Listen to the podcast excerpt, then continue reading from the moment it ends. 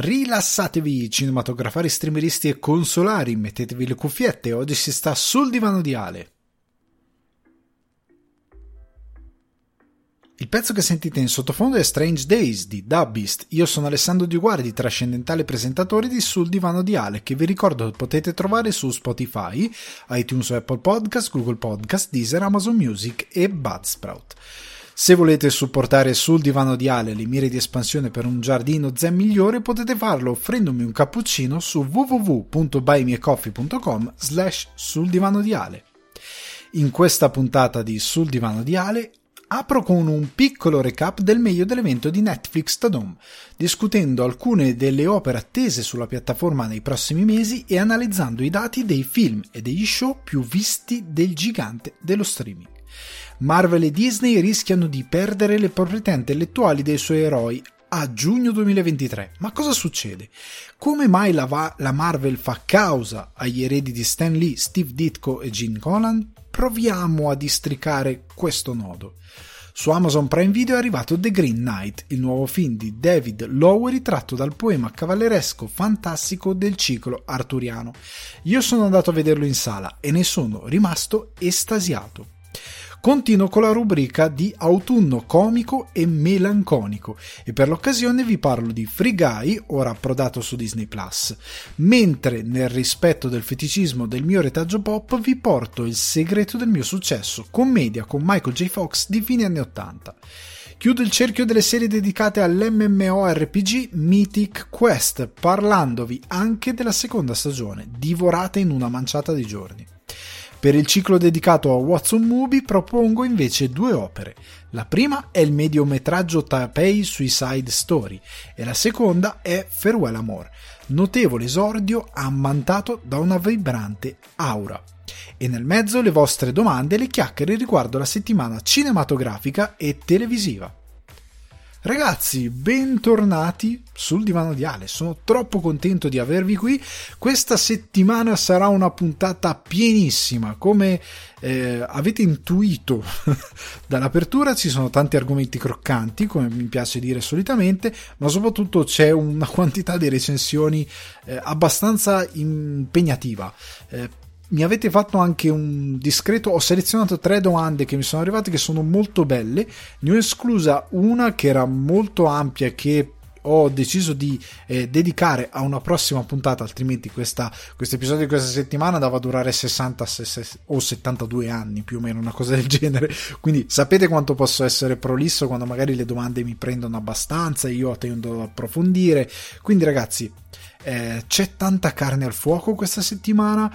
Eh, è iniziato ottobre, ottobre mese meraviglioso sia per la nostra rubrica che per il fine mese con i consigli di Halloween. Sapete che stiamo andando in quella direzione. E parlando di direzioni, eh, vi annuncio già adesso che per chi segue anche la rubrica dei videogame, quindi non serve a niente, sappiate che a ottobre, proprio in questi eh, giorni, in queste settimane, dipende da quando voi ascolterete questa puntata, inaugurerò ufficialmente il canale Twitch. Inizialmente sarà una cosa eh, molto, eh, tra virgolette, eh, beta, nel senso che è tutto in costruzione, però c'è una base dalla quale iniziare porterò sia gli argomenti di non serve a niente, quindi cose videoludiche, che il just chatting, come si fa più generalmente su Twitch, sarà dedicato a argomenti ba- abbastanza tangenziali del, di sul divano di Ale. Magari parleremo di cose che sono uscite in quel momento e che non ho ancora recensito perché lo sto ancora guardando, cose che state guardando voi, o magari come ho già suggerito su Instagram, vi parlerò di mm, magari argomenti come fumetti, perché qualcuno ogni tanto mi scrive e mi chiede da dove posso iniziare, eh, non lo so, per leggere Spider-Man o per quest'altra cosa, e mi piacerebbe dedicare delle puntate just chatting eh, solo su Twitch, che poi potrete recuperare, magari le posso anche montare per mettere sul canale eh, Alessandro Di Guardi che trovate su YouTube, in modo tale che le potete recuperare, che solitamente si recuperano anche su Twitch perché rimangono caricate online. E ehm, vi annuncio anche che eh, questa eh, iniziativa eh, è già, cioè il canale è già online, esiste già. Se andate a cercare su Twitch Alessandro Di Guardi, il canale è già lì, lo potete trovare. Se volete, potete tenervelo tra i canali da tenere d'occhio in modo tale che quando la cosa partirà sarete già pronti. Ovviamente vi avviserò per tempo riguardo la data eh, le, o le date in cui sarà online. Andando avanti ci sarà sempre un calendario. Ecco, per non serve a niente, vi dico già adesso che sta uscendo la remaster di Alan Wake questa settimana, credo, il 5 ottobre. E ehm, io ho sempre voluto portare Alan Wake in live perché ho fatto una run che ho messo su YouTube, ma in live con un pubblico piccolo grande che sia, che segue, dove posso magari eh, far notare delle cose con una qualità video discreta e spiegarmi meglio su alcuni argomenti, magari interagendo anche con voi, eh, mi piacerebbe un po' di più. Mi piacerebbe anche discutere la remaster. Eh, quindi, ragazzi, vi darò gli appuntamenti se mi seguite su Instagram Alessandro underscore Guardi vedrete nelle storie o comunque nel, nei post gli aggiornamenti sul canale Twitch comunque sappiate che mi sto muovendo anche in quella direzione ma veniamo, entriamo, iniziamo a entrare nella puntata. Dopo aver fatto questo angolo annuncio, entriamo nella puntata. Io in questi giorni non so voi, però sto recuperando dopo aver sfondato Apple TV Plus, che sto continuando a sfondare a dire la verità ho visto che su Amazon sono arrivati un paio di prodottini. Uno italiano che è Dinner Club. E io amo i, i show di cucina, non so voi, non tutti, ci sono alcuni di un becero eh, veramente brutti. e quindi li evito totalmente. Ma Dinner Club è molto interessante. Devo dire che per una volta eh, cioè è uno show che in Italia avrebbe potuto fare Sky, forse, o nessuno. Cioè, nel senso, questo è un programma che io avrei visto di più o negli, negli Stati Uniti come possibilità di produ- produttive, anche se gli Stati Uniti non producono con questa bella qualità certe cose, perché non ne hanno più che altro non ne hanno l'impianto a livello di pubblico per fare certe cose, eh, ma soprattutto è anche a livello di parliamo di cibo, quindi hanno un range limitato di quello che possono fare, ma soprattutto ehm, io questo, questo show lo avrei visto anche bene negli UK, ecco, più che negli Stati Uniti. In Italia è difficile che si fa perché in Italia sono un po' più posticci, sono un po' più preparati come cucine da incubo. La versione italiana è an- molto più posticcia di quella originale, molto, molto, molto più posticcia, molt- ancora più palesemente preparata a tavolino. Eh, non è così, non funziona così bene. Eh, questo show invece è a livello di, cosa ne so, un Top Gear per farvi capire. Fatto con ancora più soldi, cioè quindi con eh, come ha fatto poi Amazon, quindi con degli host che eh, interagiscono, vanno in giro. Se non sapete che cos'è, c'è Carlo Cracco che prende questi, una manciata di VIP, Abatantuono, Littizzetto, Fabio De Luigi, ehm, eh, Gasman mi pare che c'è, eh, sono un, un bel po' di ospiti che in ogni puntata vanno con lui alla scoperta di un posto in Italia, e non banale tra l'altro, eh, dove mangiano delle cose, diverse cose, e poi le devono cucinare ai loro guest, eh, che sono lì per mangiare questi piatti. È molto carino, è molto simpatico di intrattenimento, le puntate non durano un baleno, durano 45-50 minuti, una cosa di questo tipo, e io ve lo consiglio tantissimo, cioè è un bel prodotto. L'altra cosa che sto guardando è Nine Perfect Strangers, che sostanzialmente, forse ve ne avevo già parlato, ma è 10 piccoli indiani. Cioè la base è 10 piccoli indiani di Agatha Christie, però spostato su una roba... È interessante, sia chiaro, eh se chiaro, non è perché è derivativo da qualcosa allora è meno interessante. Comunque prende una struttura fighissima che funziona sempre perché 10 piccoli indiani anche di Eightful Eight di Tarantino la base è 10 piccoli indiani più o meno eh? E, però la poi è sempre il come racconti le storie come le declini eh, che cosa ci metti nel mezzo e questo Nine Perfect Strangers è un bel remake di 10 piccoli indiani, no vabbè scherzo, però è interessante, dimostra come, cioè un attore come Bobby Cannavale, Bobby Cannavale è bravissimo, è bravissimo e finisce molto spesso in produzionacce, capisco che per un attore comunque far parte di quelle produzioni è buono perché cioè comunque ti, ti, danno un bel po' di soldi. Cioè anche questo buono. E se rimani un attore visibile. Però cavolo andrebbe sfruttato meglio. a Hollywood, Bobby Cannavale. E lo stesso vale per ehm, oddio non mi sta venendo il nome lo cerco eh, Michael Shannon mi è venuto mentre lo stavo per cercarlo invece è venuto Michael Shannon che negli ultimi anni ho visto sempre meno al cinema e mi dispiace un sacco perché anche lui è meraviglioso e coincidenza erano tutti e due in Boardwalk Empire so, Michael Shannon è incredibile poi parlando di attori ritornerà la cosa però è incredibile perché lui è ha, ricoperto una quantità di ruoli incredibilmente varia e lui è sempre credibile in tutto quello che fa. Poi ne riparleremo. Eh, altra cosa che eh, sto guardando in questi giorni è Star Wars Vision e mi è venuta in mente una cosa. Allora, se non sapete cos'è Star Wars Vision è questa eh, serie eh, antologica dove in ogni episodio c'è un, un piccolo, eh, una piccola storia ambientata nel mondo di Star Wars però pensata da uno studio, dovrebbero essere tutti giapponesi, ok? Che rielaborano a loro modo il mondo di Star Wars. A me queste operazioni piacciono eh, perché magari non ho un popular opinion, ma io ritengo l'universo di Star Wars una delle cose più piatte del mondo. Cioè a livello di fantastico è piattissimo. Tant'è che ho sempre me la sono sempre presa con quelli che eh, della nuova trilogia, della quale ora parlerò male, eh, se la sono presi appunto con eh, il secondo della nuova trilogia. Perché è diretto da Ryan Johnson. Dicono: Ah no, ma fa questo, fa quello. E poi l'ultimo film gli fa dei retcon che non si meritava. è vergognoso l'ultimo film, tanto quanto è vergognoso il primo della nuova trilogia. E in verità. Eh, il secondo film di questa nuova trilogia è quello più interessante perché aggiunge qualcosa a questo mondo a livello cinematografico perché poi è ovvio che ci sono fumetti a me gente è venuto fuori no c'è il fumetto che fa questo fa quello ok ma nel canon cinematografico Star Wars è incredibilmente piatto tant'è che anche per questo è più interessante Mandalorian ma questi Star Wars Vision sono ancora più interessanti perché nel terzo episodio nel piattume generale che ha Star Wars, ora non voglio entrare troppo nell'argomento perché ecco questo è un argomento da live sugli sci-fi eh, e perché per me Star Wars è super piatto.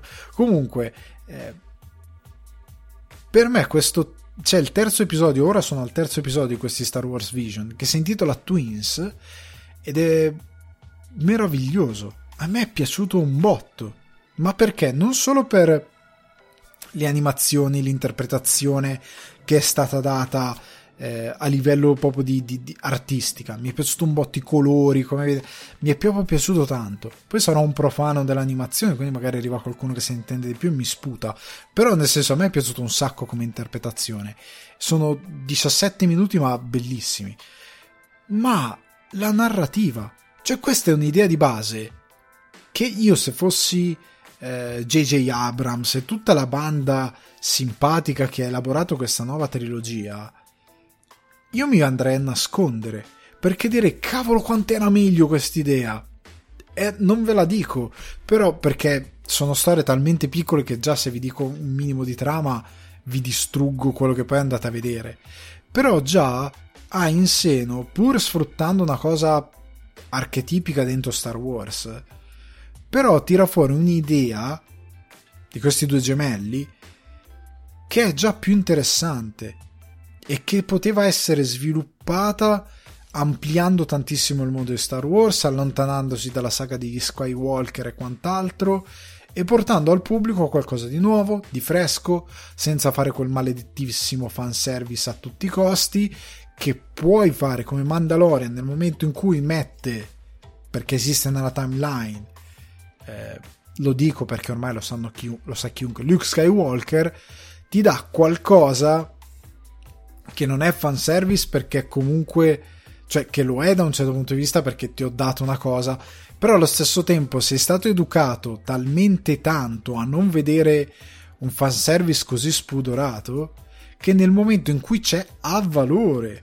E in un presente in cui critica che ho sempre fatto ultimamente a Marvel gli easter eggs e il fan service diventa quasi narrazione quando in verità non lo è perché è un continuo citare e mettere dettagli di cose che forse potrebbero accadere ah non si sa è nello stesso mondo tutto questo che può essere interessante, ma al momento non lo è. In un mondo dove la narrazione è quella, è più prezioso che un elemento del genere abbia importanza ed esista e abbia un suo spazio e una sua epica piuttosto che averne 70.000 che non hanno nessun impatto se non farti dire oh per 6 secondi perché poi ce n'è un altro subito dopo. Capite cosa intendo? Ma sta di fatto che veramente questo terzo episodio, per quanto sia ingenua la premessa di base, per quanto sia basata su un, arche- un archetipo di Star Wars, però cavolo ti dà dimensioni dici bello, da qua ci poteva nascere almeno cavolo, non dico una trilogia, ma almeno tutto un film o anche forse un sequel ci potevano nascere.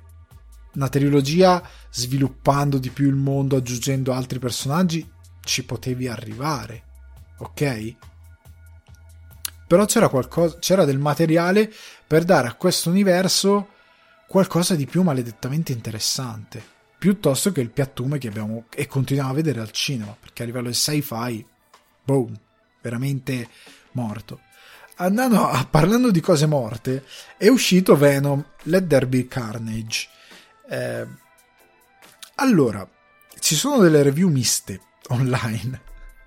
Eh, ho visto una, chiamiamola, eh, scena che non è una scena extra, è sbagliatissimo, una scena che ha diffuso Sony PlayStation sul suo canale ufficiale essendo proprietà Sony e anche questo credo sia un messaggio di come Sony si sta dando le sue proprietà a Netflix e altre piattaforme ma tramite PlayStation un giorno svilupperà la struttura per avere i suoi film su PlayStation in modo con una comunicazione rivolta già a un pubblico fidelizzato. Comunque a parte questa cosa io credo che abbiano cioè scusate hanno diffuso questo questa scena che è la nascita di Carnage, quindi The Birth of Carnage si chiama il video, andatelo a vedere, che non mi ha lasciato bene. Cioè, questa non è una scena diffusa mesi prima con una certa distanza rispetto all'uscita, è una scena di un film che sta arrivando in sala. Io spero che poi in sala veda qualcosa che nella scena online non ho visto. Perché per essere un, un uh, rated R questo film è molto Disney. N- nel senso che è un. Non c'è una goccia di sangue, non c'è mezza scena di violenza esplicita, non ce n'è mezza. C'è Carnage che nasce e Cletus Cassidy, per chi non lo sapesse, è un assassino efferato. Per come. E, e usa Carnage per essere ancora più efferato, per essere Carnage perché è veramente un pazzo psicopatico. Ma sta di fatto che non esiste nulla di tutto questo. Cioè, lui colpisce e uccide persone senza uno spruzzo di sangue, senza un minimo, senza farti vedere neanche il gusto di vedere. Cioè, Carnage dovrebbe essere qualcosa di orrorifico. Cioè, almeno c'è una sua mano come dei fumetti che diventa un'ascia e lui che taglia la testa a uno. O comunque che gli, la affonda nella carotide si apre e esce sangue. Cioè dovrebbe darmi quella cosa orrorifica soprattutto per un rated R. Cioè io mi aspetto questo da Carnage. Ok che vuoi anche mettergli quella cosa paxeriella come, eh, come si dice per, per storpiare le cose fatte male a questo film e quindi gli vuoi dare anche un tono un attimino più leggero, ma è pur sempre Carnage. Cioè non lo puoi ammorbidire così tanto. Cioè a un certo punto pare Tasmania e se vedrete la scena capirete, pe- penserete a quello che ho appena detto e probabilmente riderete.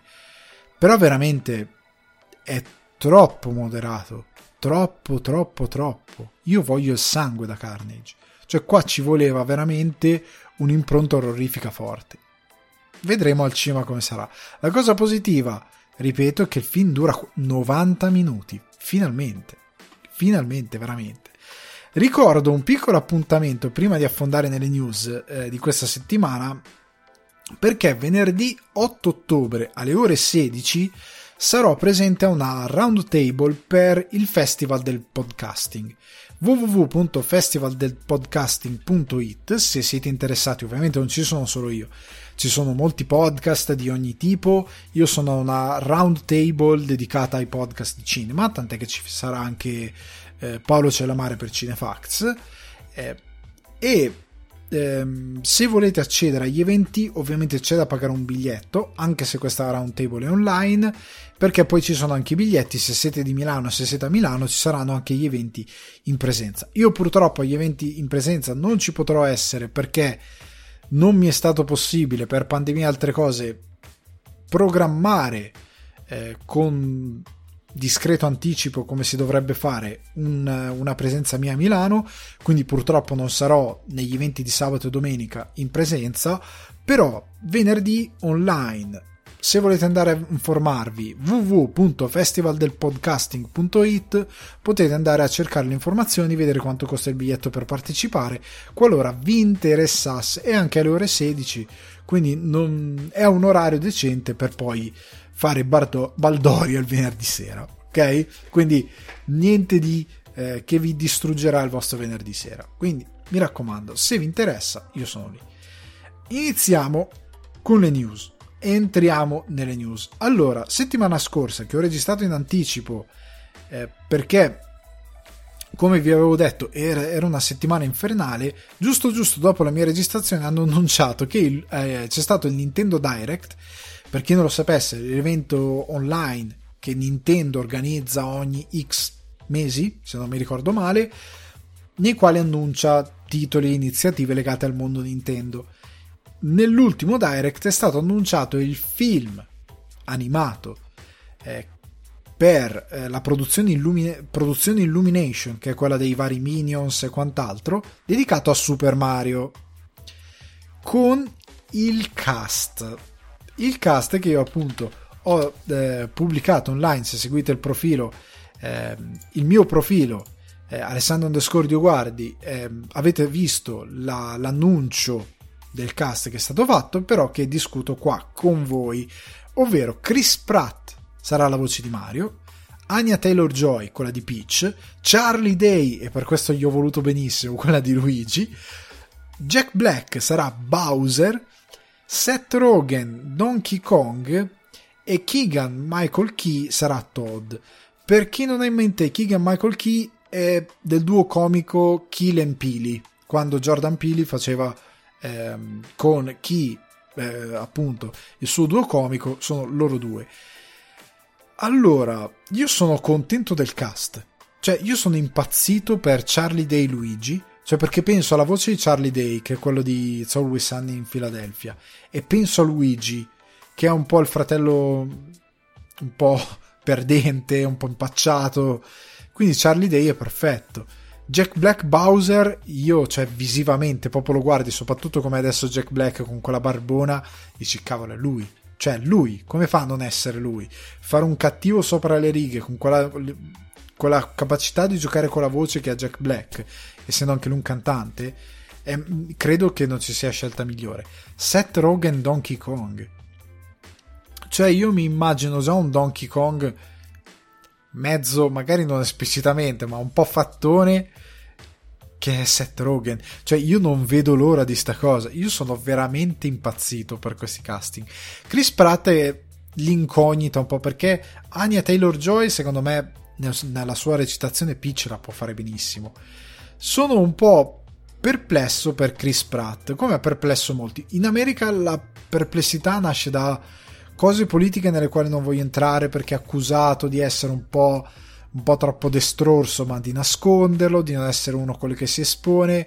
Io non so bene, ho, ho, seguito tutta la vicenda, ma sostanzialmente Chris Pratt è accusato perché non è uno che si espone molto, perché ha dei like, ha, ha delle amicizie, su, ha dei segui più che altro su Twitter di personaggi che sono magari un po' verso destra negli Stati Uniti però sono tutte chiacchiere, illazioni, perché uno che non si mette in primo piano su certe cause, eh, in una questione che però non c'entra molto, cioè finché Chris Pratt, secondo me, non si espone in modo eh, benefico e in modo, eh, non lo so, tossico per quello che è la community, per quello che è il campo artistico e quant'altro, eh, per quello che è anche sem- semplicemente l'umanità online, secondo me non è giusto andarlo a mm, boicottare per un possibile ruolo. Cioè Chris Pratt, eh, anche perché poi anche artisticamente non sappiamo come interpreterà Mario, cioè non abbiamo idea di quale sarà la sua voce. Quindi mi è sembrato pre- prematuro fare tutte queste chiacchiere. A margine, io sono contento del progetto. Cioè, per me Super Mario, il famoso live action, che è bello che esista perché è una di quelle cose folli, senza senso, eh, completamente casuali, è fatta da gente che non sapeva cosa stava facendo. È bello che esista, però è anche deleterio che esista solo quello relativo a Super Mario, anche se quando io ero bambino ricordo una serie televisiva a cartoni animati, quindi un cartone, una serie animata dedicata a Super Mario che esisteva con tanto di sigla, mi pare di Cristiana D'Avena forse, di Super Mario, non lo ricordo, alcuni di voi probabilmente sono troppo giovani per ricordarsela, molti di voi che hanno la mia età diranno porca miseria è vero l'avevo rimossa, però esisteva, andava anche su Mediaset se non ricordo male, non di grande successo però esisteva, che esista, che esisterà un film secondo me è solo positivo, uscita 2023 se non ricordo male, Natale 2023 Bene, bene così. È un'altra conferma il fatto che il videogame al cinema sta sempre entrando più prepotentemente. Veniamo però all'evento Netflix To Doom, Tadam. Non lo so, io credo sia To Doom perché faccio una pura speculazione. Perché non ho idea perché si chiami To Doom. Si chiama To Doom per via dell'intro di Netflix. Di, eh, ciao, di Netflix. Sono diventato improvvisamente un settantenne che dice Ibrabrimovic e cose così. Eh, Netflix to Doom per il to Doom che fa l'inizio Netflix, non lo so, speculiamo completamente a caso. Eh, comunque andiamo oltre questa parentesi. Eh, faccio una quadra degli annunci più succosi ok? Perché hanno annunciato la qualunque, hanno detto anche roba che non ha data, non ha niente. Cerco di racchiudere le cose tipo Stranger Things 4, l'ennesimo teaser trailer, non me ne frega niente, ho detto, ho detto onestamente. Ma non tanto a me, anche a voi, cosa vi discuto un teaser trailer di una cosa che non ha senso? Parliamo delle cose più calde, come Cowboy Bebop. Allora, il discorso su Cowboy Bebop si è già fatto. Cioè, il fatto che faccia un live action, bello brutto che sia, non, da, non andrà a intaccare la legacy e il prodotto originale. Ok? Ho sentito già diverse vaccate, cioè, ah, questa è un'espansione del canon, però gli episodi sembrano riprodurre puntate del, del, della serie animata. Quindi, cosa state dicendo? Comunque, ehm, hanno diffuso quello che sarà la sigla del live action. E la sigla del live action è una versione live action della sigla dell'anime. E onestamente il risultato è incredibilmente posticcio. Cioè secondo me hanno sbagliato hanno, cioè ci sono delle parodie della sigla di Cowboy Bebop fatto con fantozzi eh, che funzionano molto meglio di questa che è propriamente una sigla di Cowboy Bebop con un Cowboy Bebop live action riprodotto. Come mai? E la, la, la risposta a questo come mai io ho paura sia perché è un prodotto mediocre, veramente posticcio, veramente sviluppato con pochi mezzi o più che altro a risparmio. Perché come ho detto nelle scorse puntate, come sto dicendo da un po' di tempo, io ho sensazione che Netflix stia investendo sempre meno, sempre meno e sempre meno nelle sue produzioni. Cioè Netflix sta diventando, come dico molto spesso e come ho sempre detto che Netflix assomiglia, a una di quelle case di produ- produzione di serie B anni 80 per lo straight to video, quindi che sono nate per quando il formato VHS, quindi VCR, hanno iniziato a entrare nelle case delle persone, quindi c'era la possibilità di vedere il cinema a casa e quindi le case di produzione potevano fare sequel ufficiosi, non ufficiali o veramente ufficiali di bassissima lega che non andavano al cinema ma andavano direttamente in VHS. Netflix mi sembra più o meno la stessa cosa. Mi sembra quel tipo di case lì mi sembra che soprattutto ultimamente le sue produzioni stiano tirando sempre più indietro. E questa sensazione con questa cowboy, cowboy bebop, con questo sigla live action, sembra appesantirsi sempre di più. Soprattutto nel momento in cui vado su Apple Plus, Apple TV Plus, scusatemi, e guardo le serie che produce Apple. E guardo gli investimenti che fa. E guardo la qualità di quello che vedo. E poi magari avremo una serie HBO. Tipo Watchmen. Tipo Chernobyl o Chernobyl ehm, tipo Game of Thrones, vabbè. E le confronto con quelle Netflix e c'è un passo completamente diverso. E io ho paura che anche questo Cowboy Bebop sarà così. È veramente tutto di carta. Andiamo oltre. Comunque arriverà il 19 novembre, manca poco più di un mese. Vedremo 17 novembre arriva Tiger King stagione 2 e questa cosa mi ha sorpreso perché non, Capisco il successo. Tiger King è stato un, evento totale, ma perché la storia è talmente folle che è difficile ignorarla. Ma loro hanno promesso che nella seconda stagione ci sarà uh, Just as much mayhem and madness, ovvero quindi altrettanta follia e pazzia in questa seconda stagione. Non vedo come lui in prigione mi pare stia anche morendo ehm, Carol Baskin ha vinto in modo totale, a meno che, cosa che ritengo improbabile, il eh, documentario Netflix abbia avuto dei, documentari, dei documentaristi così diciamolo un termine inglesismo da gaming skillati così bravi da aver risolto il caso della morte dell'ex marito di Carol Baskin e aver incolpato lei o qualcun altro e quindi tra, tra, qualche giorno vediamo anche un arresto e poi capiamo cosa c'è nella seconda stagione. A meno che non succeda questo, io non vedo cosa ci possa essere nella seconda stagione. Cioè, può affondare nei vari pa- personaggi collaterali del, del Tiger King, ma non credo saranno così interessanti. Cioè, l'interesse era questa vicenda, il resto è abbastanza satellitale, satellitare e abbastanza inventato una parola, è abbastanza eh, vuoto secondo me, non so, vedremo. Altra cosa che secondo me invece è interessantissima, che arriva il 6 novembre, è Arcane. La serie Netflix tratta da ehm, LOL. Allora, io non gioco LOL, non, eh, non ne sono proprio addentro, ok? Però, tuttavia, io ho guardato l'animazione, ho guardato quella che sembra essere la lore, ho chiesto in giro e pare che la lore di LOL, nonostante un gioco molto superficiale per certe cose, eh, sia molto ben sviluppata e molto ben studiato, come certe volte avviene con questo tipo di, ehm, di opere.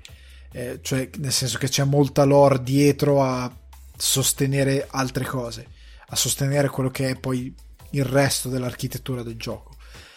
Sta di fatto che allora sembra sembra molto studiata questa situazione perché è stato detto che verrà divisa in tre atti. Quindi tre episodi che verranno rilasciati ogni settimana per tre settimane. Quindi a partire dal 6 novembre troverete tre episodi, il 13 novembre gli altri tre e il 20 novembre gli ultimi tre. Quindi questi tre atti della vicenda. E mi ha incuriosito su come può essere la struttura narrativa di questa serie, oltre ad essere stupenda a livello visivo. Perché cosa vuol dire che me lo dividi in tre atti? Stai studiando, è Netflix che studia un nuovo modo di eh, fidelizzare il pubblico? o semplicemente c'è una ragione narrativa dietro questi tre atti sviluppati in questa maniera e quindi è come se fosse come se ci fosse anche se in modo molto più esteso una struttura quasi ehm, co- con degli eventi temporali così grandi che una divisione in atti come se fosse un film la rende più ehm, fruibile e interessante Non lo so, sono curioso anche per questa ragione, oltre al fatto che visivamente è fichissima. Eh, vedremo, vedremo dal 6 novembre segnato sul calendario Arcane. Io, nonostante sia, ripeto, un fan di LOL, sono molto curioso. Poi magari gli appassionati troveranno la storia non troppo ben sviluppata, però studierò anche in questo senso. The Witcher, che io ho ignorato completamente, stagione 2 dal 17 novembre su Netflix. Sono arrivata una valanga di trailer dietro le quinte, featurette e soprattutto uno sguardo a Blood Origin, che è l'altra serie live action che stanno sviluppando. Andatevelo a guardare se vi interessa. Natale col Witcher. Ultima cosa, Drifting Home. Qua non abbiamo una, una, una, data precisa, ma mi interessa perché questo è il nuovo film dello studio Colorido, del quale vi avevo già parlato per A Whisker Away, nella puntata 73. Eh, la storia di Drifting Home è la storia di eh, due amici, due ragazzini molto amici che capitano in questa casa che magicamente si ritrova a essere eh, alla deriva nel mare, in un mare eh, misterioso. Eh, ho visto il trailer e la presentazione, più che altro questo teaser, e sembra molto affascinante. E lo troverete online nel 2022. Non c'è una data precisa, è un generico 2022, probabilmente ci stanno ancora lavoran- lavorando. Eh, interessante, Whisker Away puntata 73 se volete sapere di che cosa si parla, Studio Colorido che tra l'altro ha sviluppato l'episodio 2 se non ricordo male degli Star Wars Vision, si ritorna a Disney Plus. E molto figo tra l'altro, è un'idea molto interessante quella del, dell'episodio dello Studio Colorido, a me è piaciuto tanto. Andiamo comunque avanti, sempre rimanendo in casa Netflix, perché Netflix ha condiviso, cosa che non fa mai, i dati degli show e dei film eh, più visti sulla piattaforma. Ted Sarandos, eh, co-CEO di Netflix, ha fatto mm, questa comparsata, è stato protagonista di questa comparsata al Vox Media's Code Conference e ha parlato del, mm, di, di come eh, stanno studiando sostanzialmente i funzionamenti di questa nuova forma di intrattenimento perché per quanto sia una televisione online in streaming Netflix ha dei funzionamenti completamente diversi dalla televisione e dei modi di calcolare il successo degli show completamente diversi. Tant'è che, stando a, proprio a Ted Sarandos, lui dice che stanno cercando di essere quanto più trasparenti possibile eh, con, eh, con, i loro talenti, con le personalità con le quali lavorano e con il mercato e rispetto al mercato. Eh, perché sostanzialmente loro sono consapevoli che i dati ne- di Netflix sono un'enorme scatola nera, della quale è difficile molte volte eh, decifrare effettivamente i dati, i funzionamenti. E questo perché come calcoli il successo di uno show online? Potresti fare semplicemente come fa, come fa privatamente ogni youtuber su YouTube, come faceva, perché ormai il, il successo di, cioè l'ascesa di YouTube si è un attimino bloccata, sta un po' rinascendo però ovvero attraverso la fidelizzazione. Cos'è la fidelizzazione? Tu pubblichi un video online, se il tuo utente rimane eh, engaged, ingaggiato, quindi rimane nella visione del tuo contenuto per, non lo so, il 10% della durata del tuo video, hai probabilmente fallito. E se questo 10% è oltre la metà delle tue visual, c'è qualcosa che non va nel tuo content. In altri casi, eh, magari tu hai, non lo so, il, almeno il 50% del pubblico che ha visto l'80% del tuo video e tu sai in base a quello che c'è nel tuo video che l'80% magari è ottimo perché l'ultimo 20% del video è, non lo so, eh, reminder di dove seguire il canale, pagine social e quant'altro e quindi tu dici ok, erano le conclusioni, chi se ne frega. Però gran parte della mia utenza ha visto tutto il video, quindi il video ha funzionato.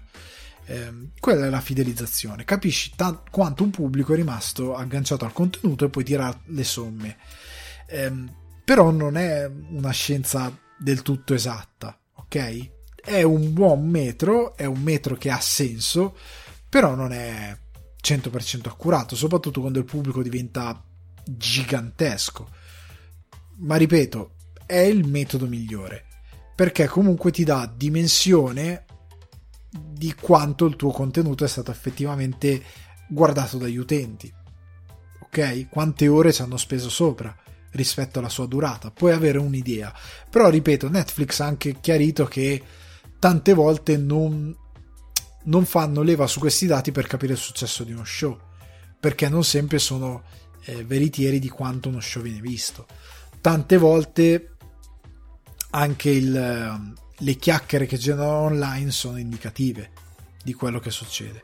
Però andiamo a vedere perché dicevo, loro hanno diffuso due grafici. Uno che è un metro, eh, è il metro Netflix base, cioè mostra il tempo di visione totale in ore eh, spese su uno show durante i primi eh, 28 giorni dall'uscita. No, scusate, mostra eh, gli show più popolari eh, in base appunto ai primi, si parla sempre dei primi 28 giorni di uscita e con almeno due minuti di visual. Cioè Netflix, eh, se hai fatto almeno due minuti di visual, lo conta come uno spettatore che ha visto il contenuto. Che è una barzelletta. È veramente una barzelletta. E questo è il primo metro. Il secondo metro è quello che invece mostra è più a fidelizzazione, quindi il tempo di visione di ore spese su uno show durante i primi 28 giorni dal rilascio. Non è proprio fidelizzazione, però siamo lì. Parlando del primo metodo, quello dei due minuti, ci sono delle top 10, ok? Per, non vi sto a leggere, vabbè, la posso leggere al volo. Per quanto riguarda la top 10 delle serie TV, abbiamo Bridgerton al primo posto, che ve lo dico è tut- al primo posto in tutte e due eh, le classifiche, che è uno scandalo perché Bridgerton, ragazzi, ne ho già parlato, è Beautiful fatto un po' meglio, che incrocia Gossip Girl. È mm, veramente... lasciamo stare. Chiunque ha guardato Bridgerton e gli è piaciuto non è più autorizzato a prendere in giro la nonna, la mamma che si guardano le soap su Rete 4. Non siete più autorizzati perché questa è la stessa cosa fatta coi soldi. Sia chiaro. Um, Bridgerton, Lupin, parte 1, The Witcher, la prima stagione, Sex Life, eh, Sex Bar Life, stagione 1, Stranger Things, stagione 3, eh, Money Heist, part 4, eh, Tiger King stagione 1, The Queen's Gambit, eh, Sweet Tooth stagione 1 e Emily in Paris stagione 1. Con i dati di questa è la top 10 secondo il primo metodo, quindi quello dei due minuti. Ehm, mio dio, a parte The Queen's Gambit, e, um, The Witcher ha una discreta production value Stranger Things ha una discreta anche lui production value. E, ehm, e Tiger King ci sono dei prodotti discreti ma non è il meglio di Netflix. Andando ai film invece c'è Extraction Bird Box eh, Spencer Confidential Six Underground Murder Mystery Oh mio dio Adam Sandler The Old Guard Enola Holmes Project Power Army of the Dead Fatherhood non il meglio del cinema di Netflix. Venendo all'altro metodo, la situazione cambia relativamente, anzi cambia abbastanza, perché per le serie TV abbiamo al primo posto Bridgerton, Money Heist, quindi eh, La casa di Papel, parte 4, Stranger Things 3, The Witcher stagione 1, 13 Reason Why stagione 2, 13 Reason Why stagione 1, You Season 2 stagione 2, Stranger Things 2, Money Heist parte 3, eh, La casa dei papal, scusate che sto leggendo quindi mi viene a dirlo in inglese, Ginny and Georgia stagione 1. Ok, la, cioè abbiamo un quadro di, diametralmente opposto, ma non è diciamo... Eh, non è diciamo il, il, anche qui il meglio di 13 Reasons Why è abominevole. Eh, vabbè andiamo avanti. Dei film al primo posto c'è Bird Box al secondo Extraction al terzo, grazie a Dio, The Irishman, al quarto The Kissing Booth parte 2, al quinto Six, Underground, Spencer Confidential, Nora Holmes, Army of the Dead, The Old Guard e Murder Mystery. Non il meglio di Netflix, anche qui. Sono dispiaciuto per quei film che secondo me erano molto belli. Comunque, questi sono i dati. Eh, io trovo assurdo che non ci siano delle serie famosissime su Netflix, incredibilmente famose. Certo, loro mettono solo prodotti Netflix, giustamente, però c'era della roba interessante che secondo me è un peccato che non ci rientri. Però, eh, tant'è, andiamo avanti, passiamo alla causa Marvel, Disney, Ditko e compagnia danzante.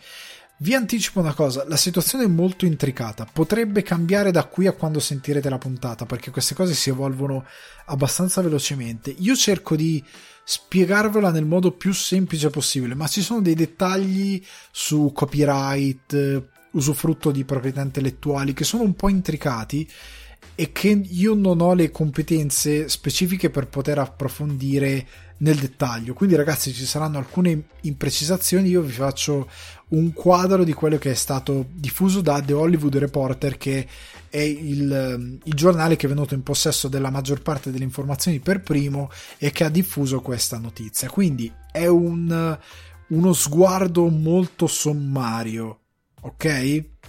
Però ci tenevo a dare visione di questa cosa perché quello che sta succedendo è che la Marvel ha fatto causa agli eredi di Stan Lee, Steve Ditko e Gene Colan. E la motivazione è che sostanzialmente ehm, stanno rischiando di perdere l'utilizzo, l- i diritti cinematografici di molti dei personaggi che sono proprietà intellettuali di questi creatori quindi Spider-Man, Iron Man, Vedova Nera, eh, Thor, di un botto di personaggi molto importanti per l'universo Marvel. E ehm, sostanzialmente stanno contestando il fatto che chi gestisce le, ehm, le varie pro- le proprietà intellettuali dei tre eh, sopracitati abbiano depositato sostanzialmente un, ehm, un'ingiunzione un atto per esercitare il copyright termination. Ok?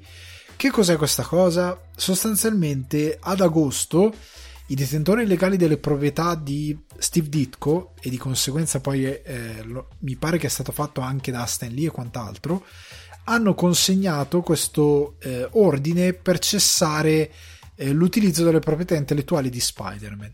Quindi sostanzialmente cosa succede? Che c'è questa legge relativa ai diritti d'autore ehm, per il quale gli autori e gli eredi, dopo un detto periodo di tempo, possono reclamare i diritti delle proprietà intellettuali che sono stati concessi ai publisher. Quindi sostanzialmente quello che loro vogliono eh, riottenere è il pieno possesso di queste proprietà intellettuali e in questo modo Marvel e Disney non avrebbero più il diritto di sfruttarli cinematograficamente. Quello che, Mar- che Marvel e Disney stanno contestando è che eh, loro sostanzialmente potrebbero perdere eh, il pieno possesso della, dell'usufrutto di questi personaggi. E quindi se sostanzialmente da quello che si è capito Disney rischierebbe di eh, oddio rischierebbe dovrebbe dividere ehm, milioni, milioni di utili generati dalla proprietà di questi personaggi con le famiglie Ditko, Lee e Colan. Questo è quello che si è capito. Quindi perderebbero la full ownership di questi personaggi. E questo potrebbe avvenire giu- per giugno 2023, qualora la cosa andasse a buon fine. Eh, la contestazione è anche fatta sul, sul piano che eh, queste opere sono state realizzate come opere su commissione, cioè sostanzialmente eh, l'avvocato che si sta occupando di queste cause eh, basa tutto sul fatto che gli autori, alcuni di questi autori hanno lavorato su Marvel per commissione e quindi hanno eh, su commissione di Marvel inventato determinati personaggi. Ok? E in teoria su questo tipo di lavori su commissione questa legge non dovrebbe essere del tutto valida. Però è tutto molto confuso. Servirebbe qualcuno che capisce bene come funzionano i diritti d'autore negli Stati Uniti riguardo queste concessioni e spiegare tutto meglio. Comunque per ora è un po' tutto in alto perché dopo il panico iniziale rischiano di non fare più film, in verità sembra un po' diversa la situazione. Vedremo come si evolve. Veniamo al con voi, appuntamento con con voi, perché mi avete mandato le risposte a di quale genere cinematografico sentite la mancanza.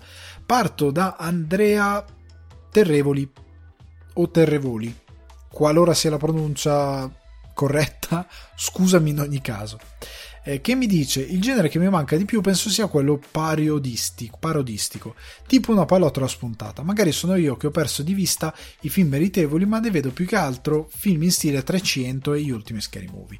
Ne parlavo appunto nella scorsa puntata, condivido eh, assolutamente, eh, anch'io sento la mancanza di un certo tipo di demenziali, tant'è che l'altra sera in un uh, momento di, eh, di totale abbacchiamento mentale e psicofisico, mi sono messo a riguardare Dodgeball. Nonostante non sia proprio un, un, il fiore all'occhiello del demenziale americano, però c'era quello, non avevo voglia di cercare qualcosa sul catalogo, ho iniziato a rivedere quello. Però ti capisco benissimo, so benissimo cosa intende. Matteo Marzagalli invece mi scrive: Non credo sia effettivamente un genere, ma in generale direi film tra parentesi, commedia di solito da un'ora e mezza, come si diceva prima Venom che dura 90 minuti, vai. Ci stavo pensando qualche giorno fa dopo aver visto Palm Springs, bellissimo, e mi sembra che questo tipo di film sia sempre più difficile da trovare rispetto al passato e un po' mi dispiace, anche nei film leggeri che ti guardi la sera per rilassarti, ormai la durata sembra allungarsi sempre di più. Complimenti ancora per il podcast e grazie per le ore di sottofondo tra allenamenti e lavoro, ma grazie a te Marco. Eh, condivido condivido, non è effettivamente un genere, è diciamo un genere non scritto, nel senso che in linea di massima commedia, commedie romantiche, eh, molte volte anche gli action non hanno mai una durata, cioè un action, tant'è che il fatto che i russo abbiano portato la gente a vedere un film di supereroi di, di tre ore è abbastanza interessante eh, e, che ha, e che funzionino quelle tre ore tanto quanto io ho un po' paura eh, di Eternals della Zao che a quanto pare dura 2 ore e 40 e 2 ore e 40 mi pare una cosa del genere. Ho un po' paura seriamente perché può iniziare a diventare fastidioso. Cioè nel senso queste epopee cinematografiche per quanto scorrevoli possa essere anche Shang-Chi a un certo punto io ho iniziato a soffrire il l'incedere incredibilmente eh, poderoso per quanto scorrevole del film a un certo punto dicevo ma la facciamo finita cortesemente? Possiamo andare dolcemente e in modo liscio verso un epilogo? Ce la possiamo fare? Eh, sì anch'io sento a volte la mancanza di perché tante volte un'ora e mezza è quello che ti serve. Basta che sai raccontare bene una storia. In certi casi diventa veramente fastidioso. Capisco però cosa, cosa hai intenzione di dire cosa vuoi dire Infine mi scrive il buon Alessandro La Rocca che mi dice ciao Alessandro, innanzitutto complimenti per i contenuti che proponi, grazie a te Alessandro omonimo. Volevo rispondere alla tua domanda sui generi cinematografici. Sto giusto guardando Un ponte per Tarabita e mi sto rendendo conto che i film di avventura per ragazzi sono scomparsi. Non parlo di quelli banalmente adatti a loro, altrimenti potremmo accontentarci dei cinecomic. Parlo di quei film che insegnano a usare l'immaginazione, che mostrano la nascita di un'amicizia. Film come Stand By Me oppure Super 8 sono rari e spesso rilegati alle piattaforme di streaming e a volte trasformate in serie. Mi vengono in mente Stranger Things oppure Sweet Tooth. Forse i supereroi hanno saturato il mondo del fantastico, soppiantando persino il fantasy, o la causa è altrove grazie a questo spazio e buon proseguimento. Allora, io sono totalmente d'accordo, qua ne abbiamo parlato diverse volte e avevo fatto anche una domanda a voi, mi avevate dato delle risposte a riguardo sul fatto che non esistono più eh, cinema per ragazzi. Io credo che oltre alla wave anni 80 il successo di Stranger Things sia anche dato dal fatto che per una volta i protagonisti sono ragazzi non sono eh, degli adulti, ok? Eh, per certi versi sì, Stand By Me, Super 8 è un come per la televisione è una parte della vita dello spettatore di un pubblico molto grande che non è raccontata e una parte nella quale questi ragazzi non sono protagonisti. E in un certo senso i supereroi hanno soppiantato questo genere perché è letteratura pop a fumetti per ragazzi. E in quanto tale funziona per i ragazzi, quindi un po' tendi a guardare questi personaggi perché sono esattamente l'intrattenimento che cerchi. Ma allo stesso tempo quel medesimo pubblico guarda anime e legge manga, dove i protagonisti sono ragazzi della loro età. 16 anni, 15 anni, 14 anni, cioè un ragazzo che guarda Demon Slayer, cioè il ragazzo di Demon Slayer è un ragazzo adolescente, non è un adulto di 35 anni che costruisce o di 40 anni che costruisce un'armatura in una caverna. È anche quello, eh, non è mm, un personaggio che eh, non ha assolutamente eh, interazioni sociali con le quali quel tipo di pubblico si può interfacciare, cioè il pubblico dei giovanissimi. Ed è per questo motivo, facendo 2000 passi indietro un altro argomento, che secondo me Spider-Man è il personaggio più fallimentare di questo MCU adesso, perché era l'occasione perfetta di unire questo genere, quindi il cinema per ragazzi, al genere supereroistico perché ritornando al fumetto motivo, l'intuizione di Stan Lee migliore che poi molti altri fumetti hanno copiato in modo diverso hanno declinato in modo diverso però l'idea di portare un pubblico di lettori adolescenti e ragazzini uno come loro perché Peter Parker ha 14 anni quando diventa Spider-Man 14-15 anni un ragazzo quel, della loro età che diventa un supereroe e che è un supereroe di quartiere e che eh, è un, come loro un nerd che ha la ragazza cheerleader della scuola della quale è innamorato e che non, non, lo caga ovviamente, che non ha soldi per uscire con questa ragazza, contrariamente al figo della scuola giocatore di football che ce l'ha, che può essere traslato oggi in altri modi. È chiaramente eh, il, quello che viene definito un perdente, un misfits, che può essere è una cosa eterna. Cioè, quel personaggio di Peter Parker oggi è sicuramente qualcos'altro. Cioè, ora io non ho 16 anni, quindi non so oggi esattamente che cos'è un perdente. Ora che i nerd che leggono i fumetti sono di moda, ma ci sarà qualcosa che lo è.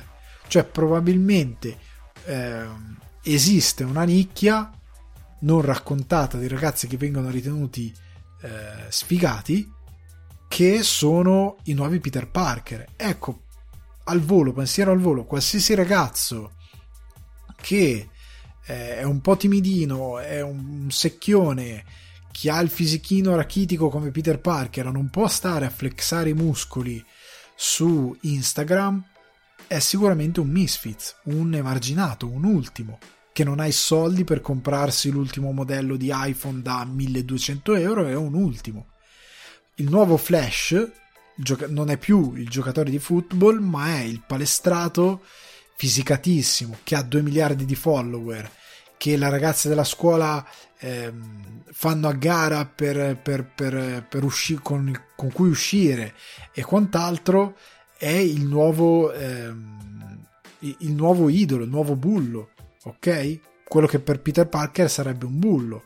La Felicia Hardy sarebbe per, per farvi capire, non, non, intendo proprio quello, però nel mondo di oggi sarebbe Chiara Ferragni, che la, la, non Felisardi, sì Felisardi, cioè la ragazza eh, ganzissima, la ragazza pompon ora è l'influencer instagrammer del liceo che ha 40.000 follower e che d'estate va a farsi la foto eh, a Mykonos perché ha i genitori ricchi che vanno con lo yacht e Parker è il ragazzino che c'ha un way distrutto, sfondato, con lo schermo rotto, eh, con lo spazio esaurito della memoria e che non riesce a che è un insicuro che si fa schiacciare da questo mondo fatto di apparenza nel quale lui non riesce a entrare perché lui non è uno che vive di apparenza e perché non vive di cose cool. E i bulli della scuola sono eh, tutti questi personaggi eh, vanesi i Kylie Minaj di questa generazione sono questi, ok? E io vorrei Peter Parker ascoltasse, non lo so, dico cose a caso, Billie Eilish. Non so, dovrebbe essere una cosa così. Invece Peter Parker non è così. Cioè è, è sbagliatissimo quel personaggio, è completamente fuori dal target. Qual è il ragazzino che si vede in Peter Parker? Quali sono le sue relazioni amorose che ha? Dove sono? C'è una storia d'amore, ma è orrenda e fa veramente pena per come è raccontata. Eh, però sì, comunque io sono totalmente d'accordo. Non esiste questo cinema al momento e anche in serie tante volte non esiste. Il cammino dell'eroe veicolato attraverso qualcosa di fantasy eh, o comunque di fantastico, di mystery o comunque un gruppo di ragazzini che vivono la loro adolescenza è un prodotto sempre più eh, raro, si vede sempre meno. Andiamo alle domandone perché mi avete fatto delle belle domandone. Vado alla prima con Claudio Bertelle che è un, un assiduo domandatore de, e un follower del podcast e mi chiede Ciao Ale, domanda per il divano e per il convoi. Si è parlato recentemente dell'insegnamento del cinema nelle scuole. Io invece chiedo quali film ti, insegn- quali film ti hanno insegnato qualcosa eh, meglio della scuola stessa? Un abbraccio Claudio. Allora, grazie, bella domanda. Eh, bella domanda, però io vado in controcorrente, nel senso che io ehm, sono un hater eh, della scuola tarantiniana, cioè nel senso che Tarantino, eh, tanti wannabe eh, filmmaker hanno sfruttato la famosissima frase di Tarantino è la mia io non ho fatto scuola di cinema, la mia scuola di cinema è stato il cinema stesso, perché lui ha guardato 6 miliardi di film, eccetera, eccetera. Quella questi maledetti aforismi che la gente prende e fa loro storpiandone ogni significato e ogni gioia e ogni saggezza che hanno all'interno, perché siamo in un mondo incredibilmente appunto influencer evanesio e, sem- e che tende a semplificare tutto, ha generato i mostri. Tarantino involontariamente ha creato un sacco di mostri, ma non è proprio colpa sua, è colpa del modo in cui ragioniamo oggi, semplificando tutto. Perché quella frase è sì incredibilmente pregna, perché io sono il primo a dire, avendo fatto anch'io una scuola di cinema, a dire cavolo se vedete tante cose piatte, banali e ripetitive perché le scuole di cinema insegnano dei dogmi e nell'arte i dogmi non esistono. Cioè esistono delle regole a monte che ti servono a capire il linguaggio a capire come svilupparlo a, a, a capire come giocare col linguaggio e magari a creare nuove regole sorvertendole ma è un mezzo che vive di estro e fantasia. È tutto piatto perché tutti fanno le stesse cose perché le scuole di cinema gli hanno insegnato le stesse cose. Mangiare cinema, cioè per me andare in una scuola di cinema, come è capitato, parlare con un mio eh, collega, diciamo così, e dirgli, oh raga, qua facciamo una cosa, hai presente tipo una cosa bartoniana, quindi una cosa così, cosa... Eh, una, e lui non sa di che cacchio sto parlando perché non sa chi è Tim Burton. E io sto parlando di un regista anni 90, fine anni 80, primi 90, è preoccupante. È ancora più preoccupante quando non sanno chi è Orson Welles. È ancora più preoccupante quando eh, non sanno che cos'è il settimo sigillo. Cioè, io non dico che il cineasta, il filmmaker deve essere un borioso che conosce la storia del cinema menadito, ma deve essere uno che lo ama davvero il cinema cioè che ha visto le cose, che le sa a memoria, che conosce gli attori, che vuole bene agli attori. Se voi guardate eh, le interviste a molti attori, stavo guardando, poi ne parlerò dopo di The Green Knight, l'intervista a David Lowery, o Lowery, credo sia Lowery, ehm, lui parla del casting di alcuni attori dicendo no, io sono sempre stato un suo fan, lo adoro, è un attore meraviglioso, recita benissimo. Eh, lui vuole questi attori perché li ammira, è prima di tutto un consumatore di cinema, uno che mangia cinema e poi diventa uno che aspira a farlo perché ha delle idee, ha delle ambizioni, ha una poetica, ok? E aspira a lavorare con dei personaggi che per lui sono mitologici, ok? Questo deve essere per... questo vuole dire Tarantino. Cioè la mia scuola è stata il cinema perché io vivo di cinema, respiro, lo mangio e lo faccio, ok? Non perché guardo i film e poi mi metto a fare anche un film imitando le stesse cose che vedo. Tarantino ruba, ma ruba applicando poi la sua fantasia e la sua poetica. È diverso da uno che riproduce banalmente, senza però il significato dell'autore che ha creato quelle cose. Ok? non si può scimmiattare un autore, se no sei uno che copia senza anima e si vede e fa schifo. Io credo che è importante studiare, eh, però è importante eh, una formazione, è importante mangiare tanto cinema, però io devo dire che non ci sono propriamente dei film che mi hanno insegnato più delle scuole di cinema. Questo è sbagliato. Ci sono degli autori che mi hanno dato una coscienza più alta di cos'è il cinema e lo storytelling che poi questo ti può aiutare anche se cioè io al momento non ho dei film in produzione non sto producendo cinema o serie tv o quello che è. È un'ambizione che voglio portare a termine ma in questo momento non lo sto facendo. Ma anche nel mio lavoro di critico questa cosa mi aiuta perché ho un occhio più eh, addentro a quello che è lo storytelling cinematografico e ho una coscienza diversa rispetto a uno che invece è andato magari Faccio un esempio, nessuno si arrabbi se ha fatto il DAMS, che è andato al DAMS e ha studiato a menadito determinate cose e le ripete dai libri di testo. Guardare il cinema, essere ossessionato da determinati film come Tarantino ti dà una coscienza diversa e ti aiuta a trovare quella che è la tua poetica. E quindi ora vi posso dire a proprio a digetto una manciata di autori che mi hanno aiutato in questo senso e che mi hanno insegnato qualcosa dandomi una coscienza più alta rispetto a quello che è il cinema e l'arte cinematografica e lo storytelling per immagini. Quindi posso dire eh, David Lynch, partendo da Twin Peaks, che mi ha insegnato come si sviluppano e si creano mondi e come si approfondiscono, passando per Veluto Blu e Strade Perdute, che mi ha dato un senso di come si eh, prende un genere, si evolve e si cambia e si fa qualcosa di diverso, quindi cambiare un genere, evolvere un genere in base ai tempi è un esempio meraviglioso. Eh, uno dei film preferiti, dei miei film preferiti è Collateral di Michael Mann. Eh, mi piace la, la, dinamica tra i due personaggi. È un thriller che ha un ritmo magnifico, ha un'estetica meravigliosa, anche a livello di sperimentazione estetica interessante. Ehm, e in, oltretutto mi ha dato coscienza, insieme ad altri film che citerò ora, di come io abbia capito che ami, eh, io amo la notte. Fin da sempre sono sempre stato affascinato dalla notte e amo le storie che si svolgono tutte in una notte.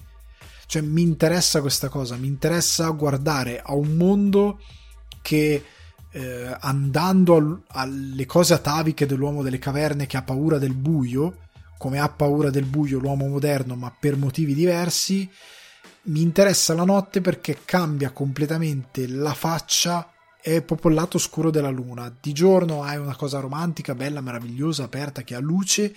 Di notte, il lato scuro della luna, vengono fuori dei lati di una stessa superficie che per quanto omogenea cambia completamente faccia. Cambiano le persone, eh, cambiano gli avvenimenti, eh, cambia proprio il volto del, del luogo, è lo stesso identico luogo, ma di notte diventa una cosa diversa. E questo si è visto non solo in Collateral di Michael Mann, ma ancora meglio in Fuori Orario di Scorsese, magnifico sotto questo punto di vista. Ehm, o tutto in una, lotte di, in una notte scusate, di John Landis. Allo stesso modo, citando questi due autori, Hugo Cabret per me è fondamentale per chi ama il cinema. Cioè, se ami il cinema, non puoi non amare Hugo Cabret, perché proprio vive di eh, un uomo che ha, ama seriamente cos'è il cinema, l'essenza di raccontare storie.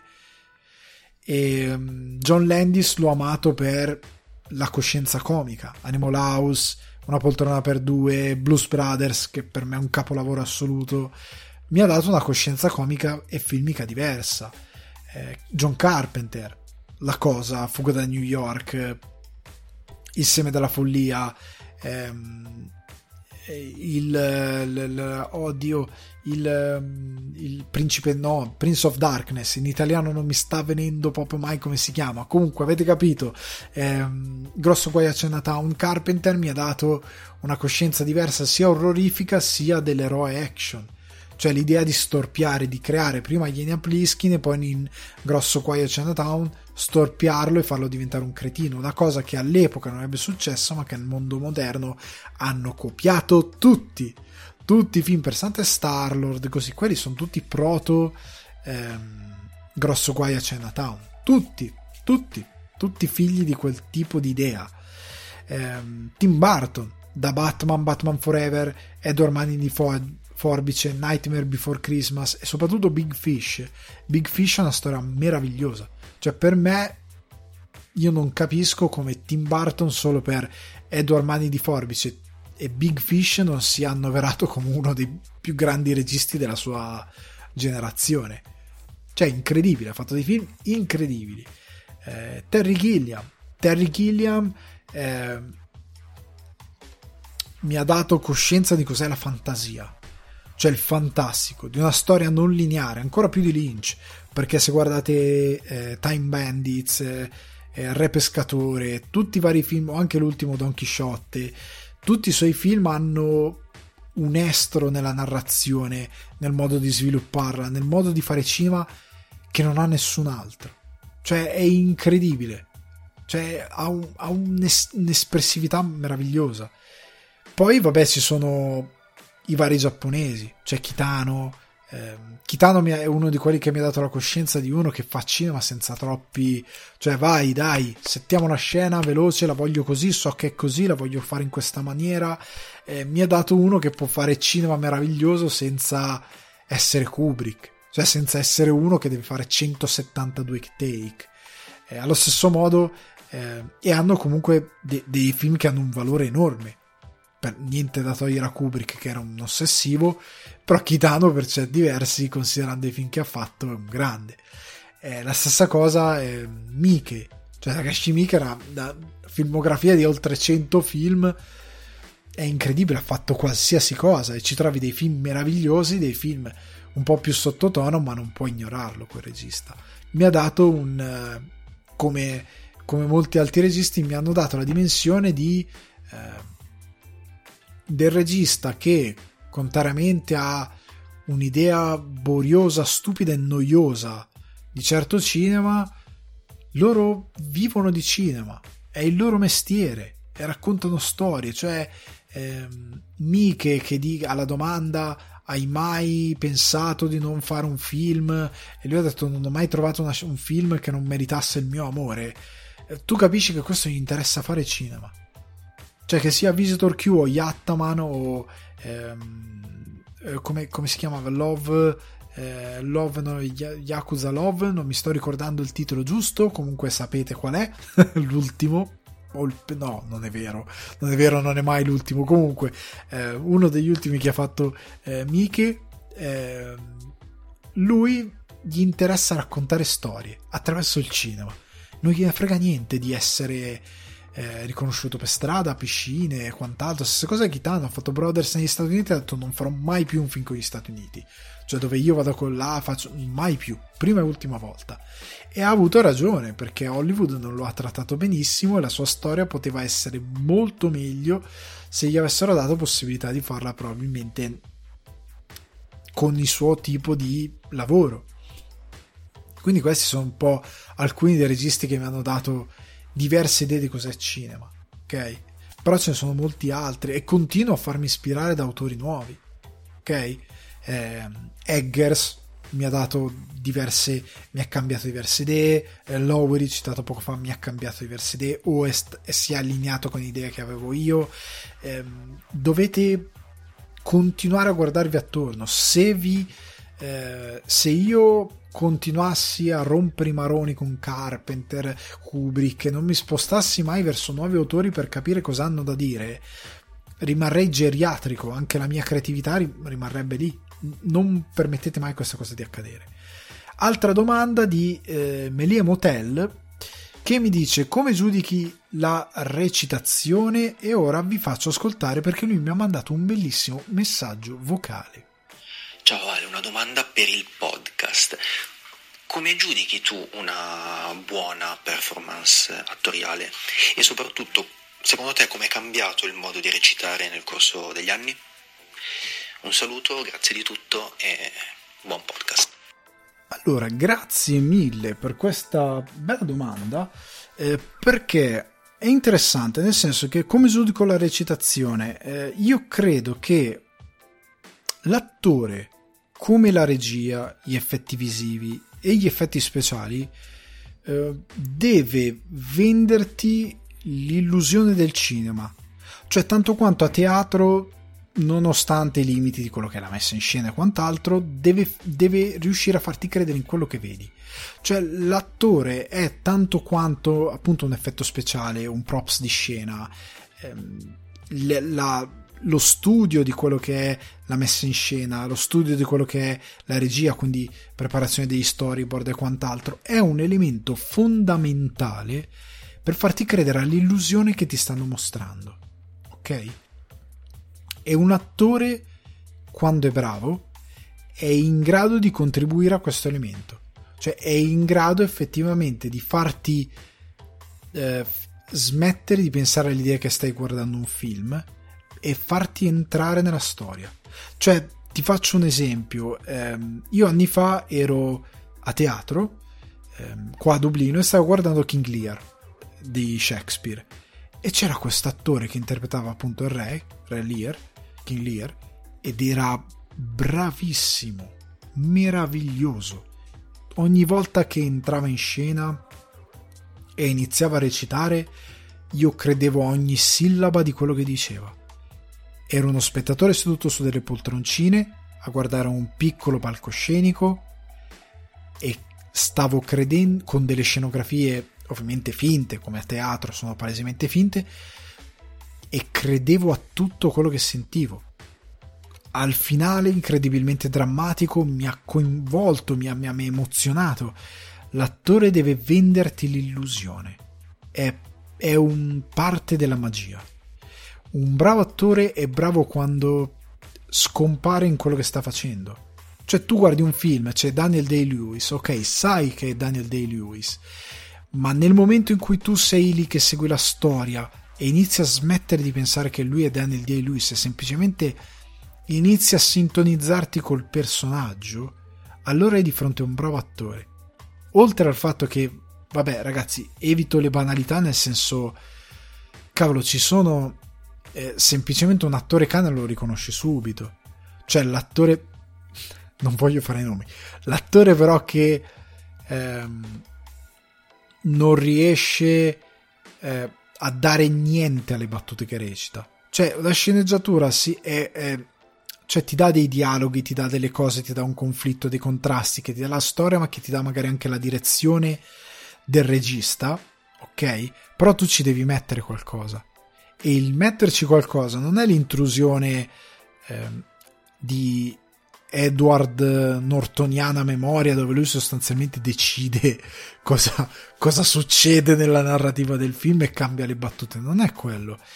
È l'attore che dà. Prima Lowery appunto diceva che aveva eh, l'attore che fa eh, Re Artù che a un certo punto dice scusami ma in questo momento qua il re sta facendo un discorso a, ai suoi cavalieri eh. lui è il re è la, è la, è la, la, non l'imposizione, è questa figura imponente. Non sarebbe meglio che camminasse attorno ai suoi cavalieri, che stesse intorno a loro. E questa cosa ha dato qualcosa e Laura ha detto: perfetto, falla così. Cioè, l'attore deve riuscire a incarnare quel personaggio, deve riuscire ehm, in quello che fa con, con la dizione, con il lavoro che fa proprio nel, nel dare un'impostazione al suo personaggio, deve avere una grazia nel, nel come recita. L'attore cane non dà niente, ripete le battute eh, cercando di emulare dei sentimenti. Ora sono triste, quindi faccio. Oh. A me è capitato, eh, io mi prendo sempre parte della responsabilità. Un'attrice che io per riuscire a, far, a rendere credibile quanto più possibile ho tagliato quanto più possibile anche roba che mi serviva.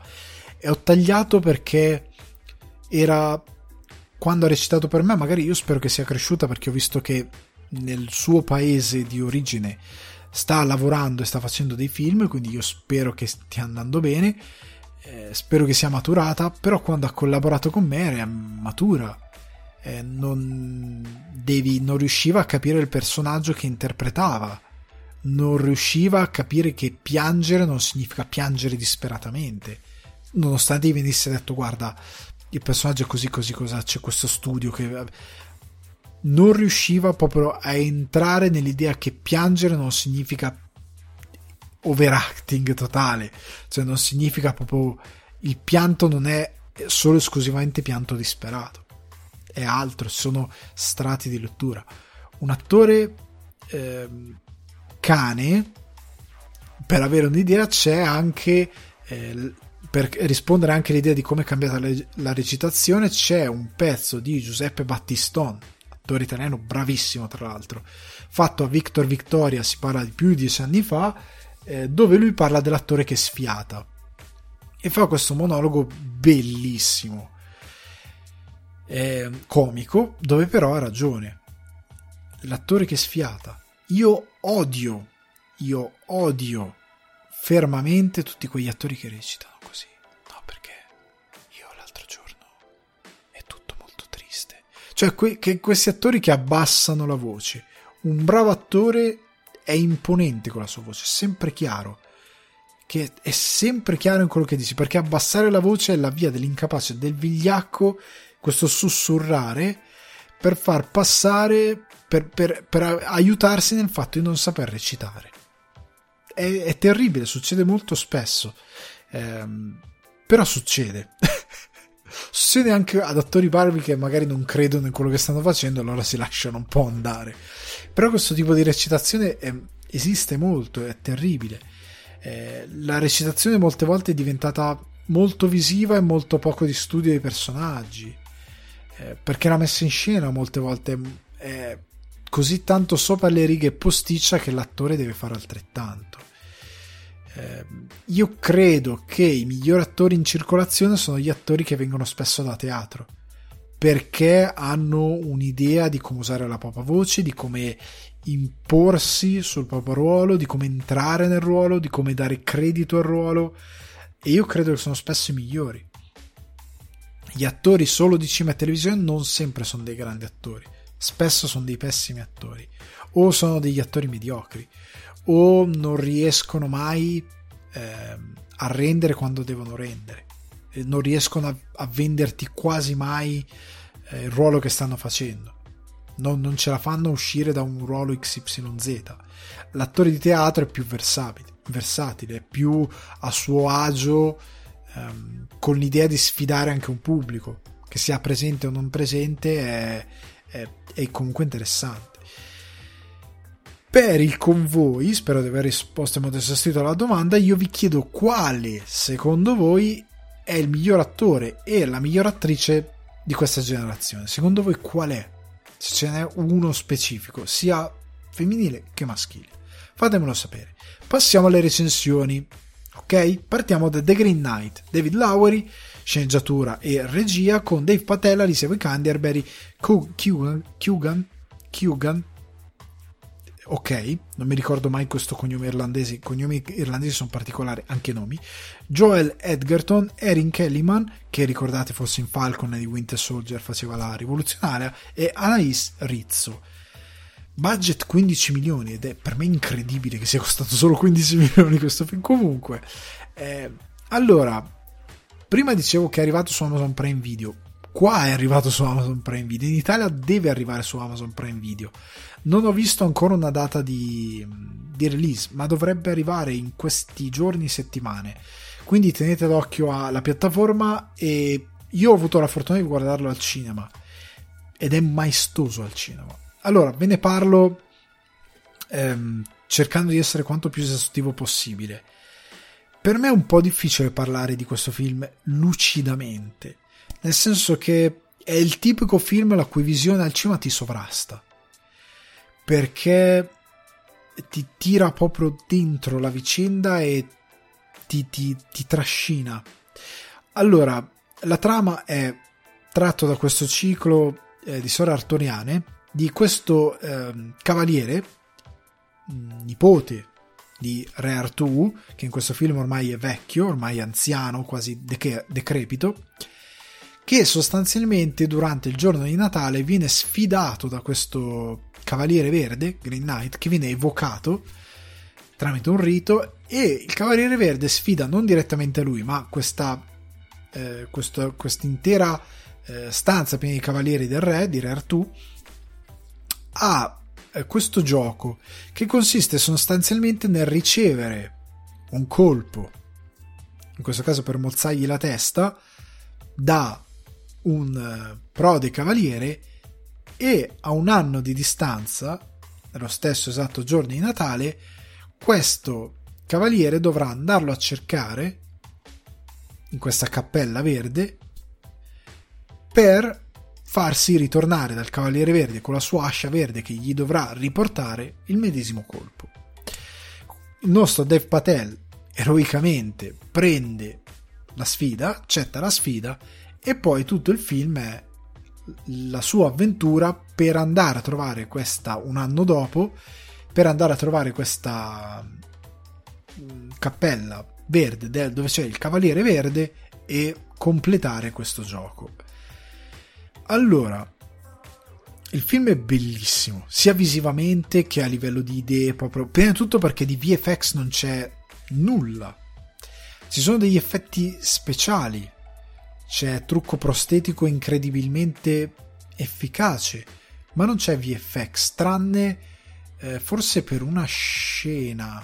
No, non è vero, scusate, ho detto una vaccata eh, mi sono confuso con la scena proprio del Cavaliere Verdi. Ci sono dei VFX, perché c'è una volpe fatta chiaramente in CGI, eh, come in altre scene. Però la maggior parte del film è tutto location, eh, costumi, trucchi prostetici. Ci sono dei VFX, pochi, ma buoni, usati come si deve. Eh, il film è giocato tutto su un piano onirico in molte scene. Cioè lui riesce, per, Lauri fa un lavoro meraviglioso e riesce a tradurre alla perfezione il poema, la poetica di un poema cavalleresco, come è quello della storia del Cavaliere Verde, in cinema. E non è facile. E non è veramente facile. Lui riesce a trovare un modo meraviglioso per fare questa traduzione. E dà alla storia, che è una, un fantasy d'avventura, un'aura tutta particolare. Cioè dovete fare anche conto che questo cavaliere all'inizio è un vanesio, beve, è un privilegiato e sostanzialmente questa sfida è un po' per provare e trovare il suo onore. E mm, nel film si riflette coraggio, lussuria, onore, eh, appunto il, tutti i, i dittami del, del, del, del racconto cavalleresco, l'avventura, il fantasy è, è, è un racconto che difficilmente si vede al cinema oggi. Ed è meraviglioso, cioè sono rimasto ipnotizzato, sono veramente entrato nel film. Ha un bel ritmo, ha una gestione anche del montaggio che eh, cerca un proprio incedere, che non è artificio- artificiosamente lento, ha, è proprio, ha un bel incedere il film, ti tiene sempre avvinto alla storia eh, i dialoghi eh, non sono mai eh, stupidamente pomposi, sono sempre lì dove devono essere, hanno sempre la, l'utilità rispetto a quello che poi succede che devono avere. Ehm, questo viaggio del cavaliere alla scoperta del suo onore è mesmerizzante, cioè tu sei lì e, e il, appunto il film ti sovrasta perché vuoi vedere cosa succede, vuoi capire più che altro come eh, il film, cioè come questo suo percorso abbia... cioè in che modo andrà a finire questa storia. Cioè quale sarà la fine che farà il cavaliere, cioè questo giovane eh, cavaliere una volta che incontrerà il cavaliere verde. Che non è poi tanto il vero finale del film. Cioè tutto il viaggio, tutta la scoperta, eh, tutto quello che c'è nel mezzo è il film. Ed è meraviglioso anche c'è un finale molto romantico. Cioè proprio ha un eh, ha un modo di chiudere la storia che anche lì è molto interessante perché ti dà, dà ancora più valore questa idea che il viaggio dell'eroe è, quella, è la cosa veramente importante. E Lauri per me si dimostra ancora una volta eh, uno dei resisti più interessanti che c'è attualmente in circolazione eh, fa un fantasy davvero fatto di sì di immagini eh, ma anche di eh, coraggio, eroismo, su questo tipo di suggestioni, di fantasia pura in molte sue parti, eh, perché perché diventa fondamentale in questo momento in cui abbiamo film di supereroi dove l'elemento eroico è quasi scomparso del tutto, avere un film dove effettivamente c'è un cavaliere che segue dei principi morali che sono alti e che lui trova nel corso dell'avventura, che lui non è sicuro di saper incarnare, perché alle sue spalle ha Re Artù. Cioè, l'uomo in ombra, che non è protagonista, che è Re Artù, è comunque presente perché è comunque colui che getta le basi di cos'è davvero un re saggio, coraggioso, giusto.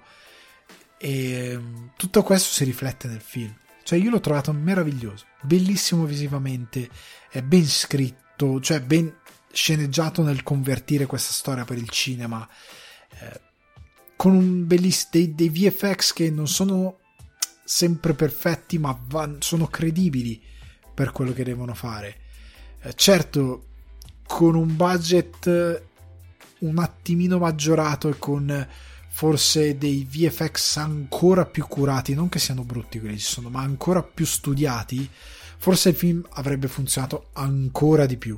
Cioè forse si sarebbe potuto usare ancora di più, nonostante comunque eh, Lowry ha, ha, questa cosa che nel suo essere...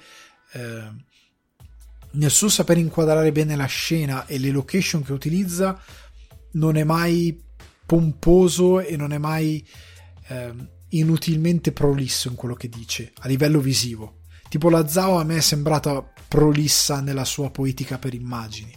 Cioè, nel senso che a un certo punto dici, ok, Zao, ma mi devi dire anche qualcosa in più del, di quello che mi stai dicendo. Cioè, devi dire altro, devi aggiungere. È un bel gioco in sottrazione, interessante quello di giocare per immagini, ma devi darmi qualcosa.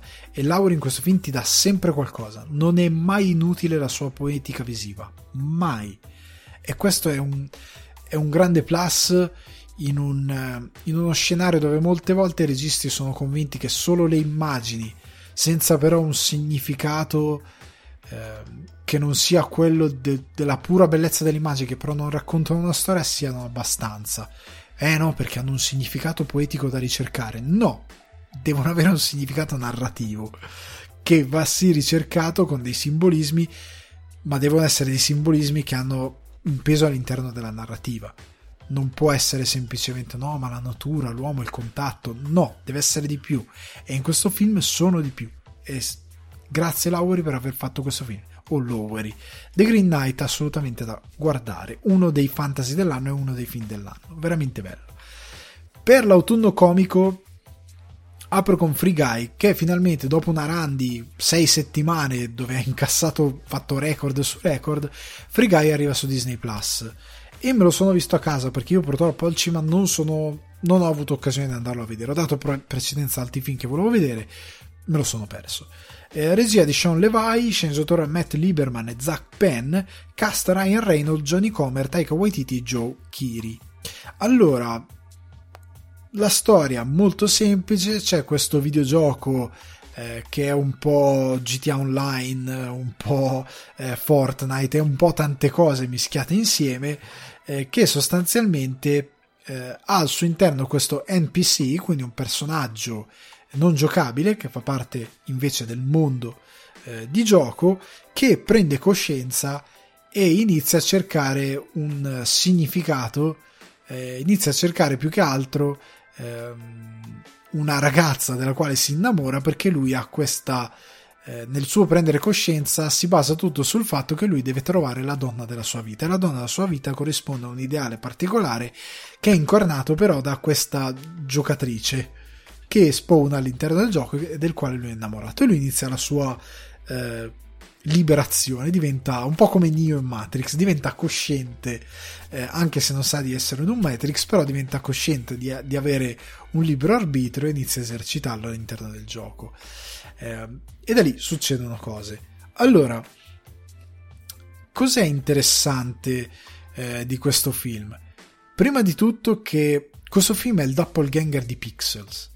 Cioè, per quanto Pixels fosse un film boomer che rubava da una cultura, eh, da una subcultura come quella videoludica che ora sta arrivando in primo piano, ma che all'epoca rubava eh, da una puntata di Futurama senza andare oltre e soprattutto rubava senza dare solidità ma sostanzialmente facendo il solito film comico alla Adam Sandler però con nel mezzo i videogame ok quindi in modo completamente vuoto come si fa sempre quando si cerca di sfruttare un brand quindi fare il solito film ma metterci videogame Free Guy invece si basa sui videogame.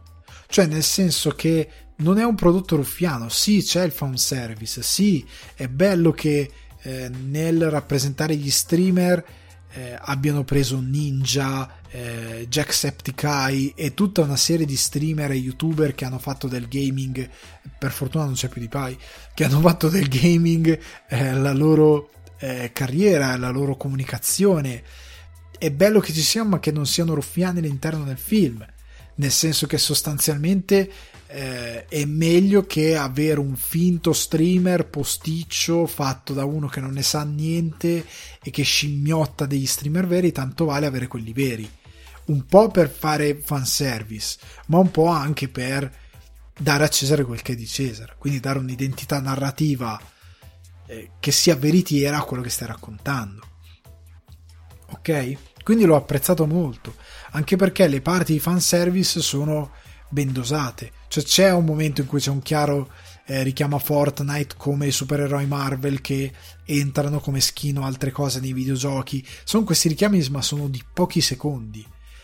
Sono sparsi per il film. Eh, e non sono così invasivi. Sono lì, ma non sono il film. Non fanno il film, ecco, come si diceva prima. Gli easter egg non fanno il film, sono componente integrante di una narrativa che però ha delle solide basi alle spalle eh, Free Guy si basa su cioè il gaming online, eh, c'è dentro eh, GTA 5, Player Unknown Battleground e Fortnite, eh, Saints Row, cioè questo, eh, questa Free City Online sembra più Saints Row che GTA Online, cioè sembra proprio quel tipo di follia e anarchia totale, cioè sembra quello. Poi si commistiona con, quelle, con quegli altri eh, titoli, però è un po' un prende tutto, pesca tutto ok? E nel fare questo ruba anche in modo molto intelligente da Lego Movie, Essi Vivono e da Free Guy stesso, perché nel rubare con una logica però narrativa, perché c'è la scena proprio con gli occhiali di lui che mette gli occhiali e vede la vera realtà e essi vivono però ha una una solidità cioè non è una cosa completamente a caso, ha senso narrativamente, oltre al fatto che Free Guy poi ha i suoi temi, ha le sue eh, e ha un suo, un suo storytelling che per quanto eh, riveduto ha senso rispetto a quello che sta raccontando. Ma soprattutto, secondo me, il film funziona perché da gamer, cioè come si diceva prima in Super Mario, da uno che per tutta la vita ha visto film tratti Super Mario, Alone in the Dark, i vari Resident Evil, eh, House of the Dead. No, ho visto una valanga di film eh, tratti dai videogame. Un giorno magari farò una sorta di, di, di compendio di tutti i film tratti dai videogame. Eh, i peggiori e i migliori. Comunque, tutti prodotti palesemente sviluppati da gente che non aveva idea di cosa stava facendo per lucrare su proprietà intellettuali per dire portiamo questi ragazzini scemi al cinema che tanto sono degli idioti perché era questa la logica. Cioè non c'era il rispetto del pubblico. Se voi guardate film di, di Street Fighter con Jean-Claude Van Damme uno com'è possibile che metti protagonista un soldato americano ed è Jean-Claude Van Damme? Cioè già il produttore ha fatto questa cosa. Due perché i personaggi a un certo punto si vestono come nel gioco cioè, personaggi completamente ordinari che a un certo punto si vestono come personaggi del gioco completamente a caso. Eh, e, era chiaro che erano delle operazioni puramente di mercato che non avevano nessun mestiere alle spalle. Ryan Reynolds, che ha fortemente voluto questo film, e che secondo me, come per Deadpool, lui aveva detto ai produttori non facciamo col Deadpool con la bocca chiusa, lui lo ha sempre detto can- candidamente, inimicandosi magari certi produttori, ma alla fine vincendo, Reynolds ha voluto scientemente eh, cercare questo tipo di comunicazione e di appiglio con il pubblico, perché probabilmente prima di tutto lui è uno che eh, capisce non dico che sia un videogiocatore, ma comunque capisce l'importanza di rispettare il pubblico e di, e di dare un prodotto che effettivamente parli il linguaggio del pubblico di riferimento. E Free Guy, nel fare un film che anche se non vi interessa niente di videogiochi potete comunque guardare, per chi gioca ai videogame, soprattutto per un pubblico abbastanza giovane, non è deleterio. Cioè non ti senti preso in giro. Cioè secondo me funziona soprattutto per questa ragione. Ed è di intrattenimento, non è mai becero, non è mai stupido, non è mai eh, inutilmente volgare. È un film che ah, per certi versi dà anche dei buoni messaggi. Venendo all'altro film, che invece è un mio, diciamo, l'ho buttato dentro perché questa rubrica di autunno, autunno comico e melanconico esiste per riportarvi anche dei film non di adesso, ma di una certa epoca e che sono un played che voi utilizzate durante questa stagione per volervi bene per guardare qualcosa che vi distragga, vi ho portato un film del 1987, quindi che ha la mia età e che si intitola Il segreto del mio successo e che potre, potete trovare a noleggio su Apple TV o Google Play regia di Herbert Ross, sceneggiatura di Jim Cash, Jack Epps Jr. e A.J. Carothers, Carothers, con cast Michael J. Fox principalmente e poi molti altri.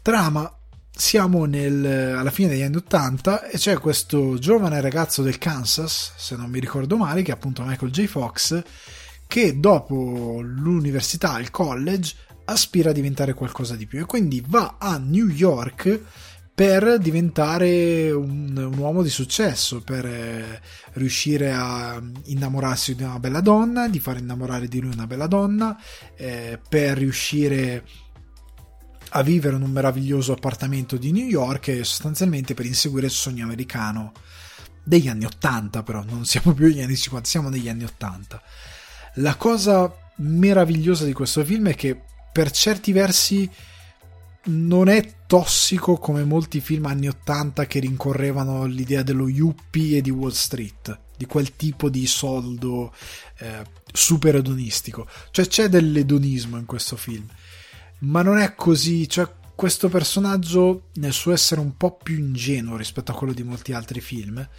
e meno sma- smaccatamente eh, americano nel senso peggiore, rincorre più l'idea un po' quasi eh, hippie Steve Jobbevole del self-made man, cioè dell'uomo che si fa da solo, dell'uomo che eh, sì, vuole lavorare in un grande ufficio, ma che si veste in eh, jeans e scarpe da ginnastica.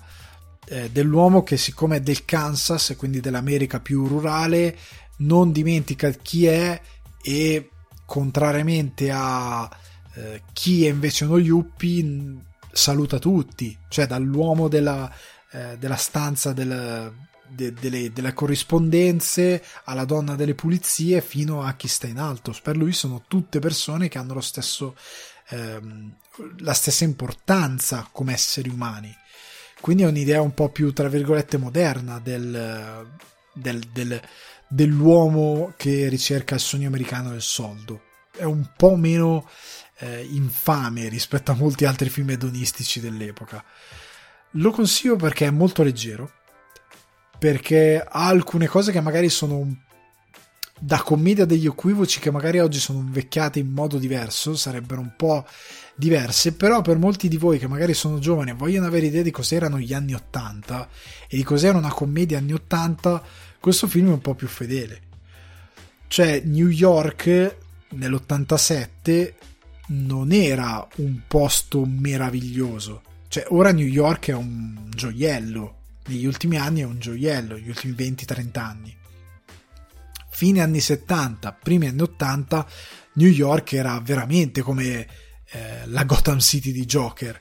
Cioè, stiamo parlando di una città che, fi- che, durante gli anni 70 a un certo punto era stata soprannominata Fear City. Se avete visto il documentario su figli di Sam, vi fate un'idea di che tipo di città era. A fine degli anni 80 erano un processo di crescita, ma ancora era in una situazione preoccupante. e quindi loro anche in commedia mettono il fatto che lui a un certo punto in una cabina telefonica che chiama la madre c'è una rapina, si sparano, eh, è un postaccio per certi versi. Eh, quindi determinate cose ci sono.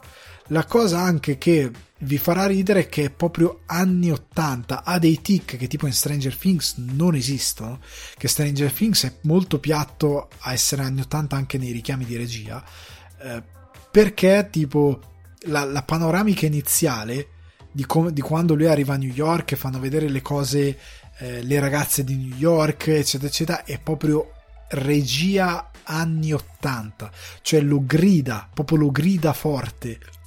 E, ed è meraviglioso da quel punto di vista. Per me fa ridere perché è proprio eh, retaggio di un'epoca che non c'è più. Per alcuni di voi sarà una cosa completamente aliena perché gli anni 80 sono quelli e non quelli di Stranger Things e altri prodotti.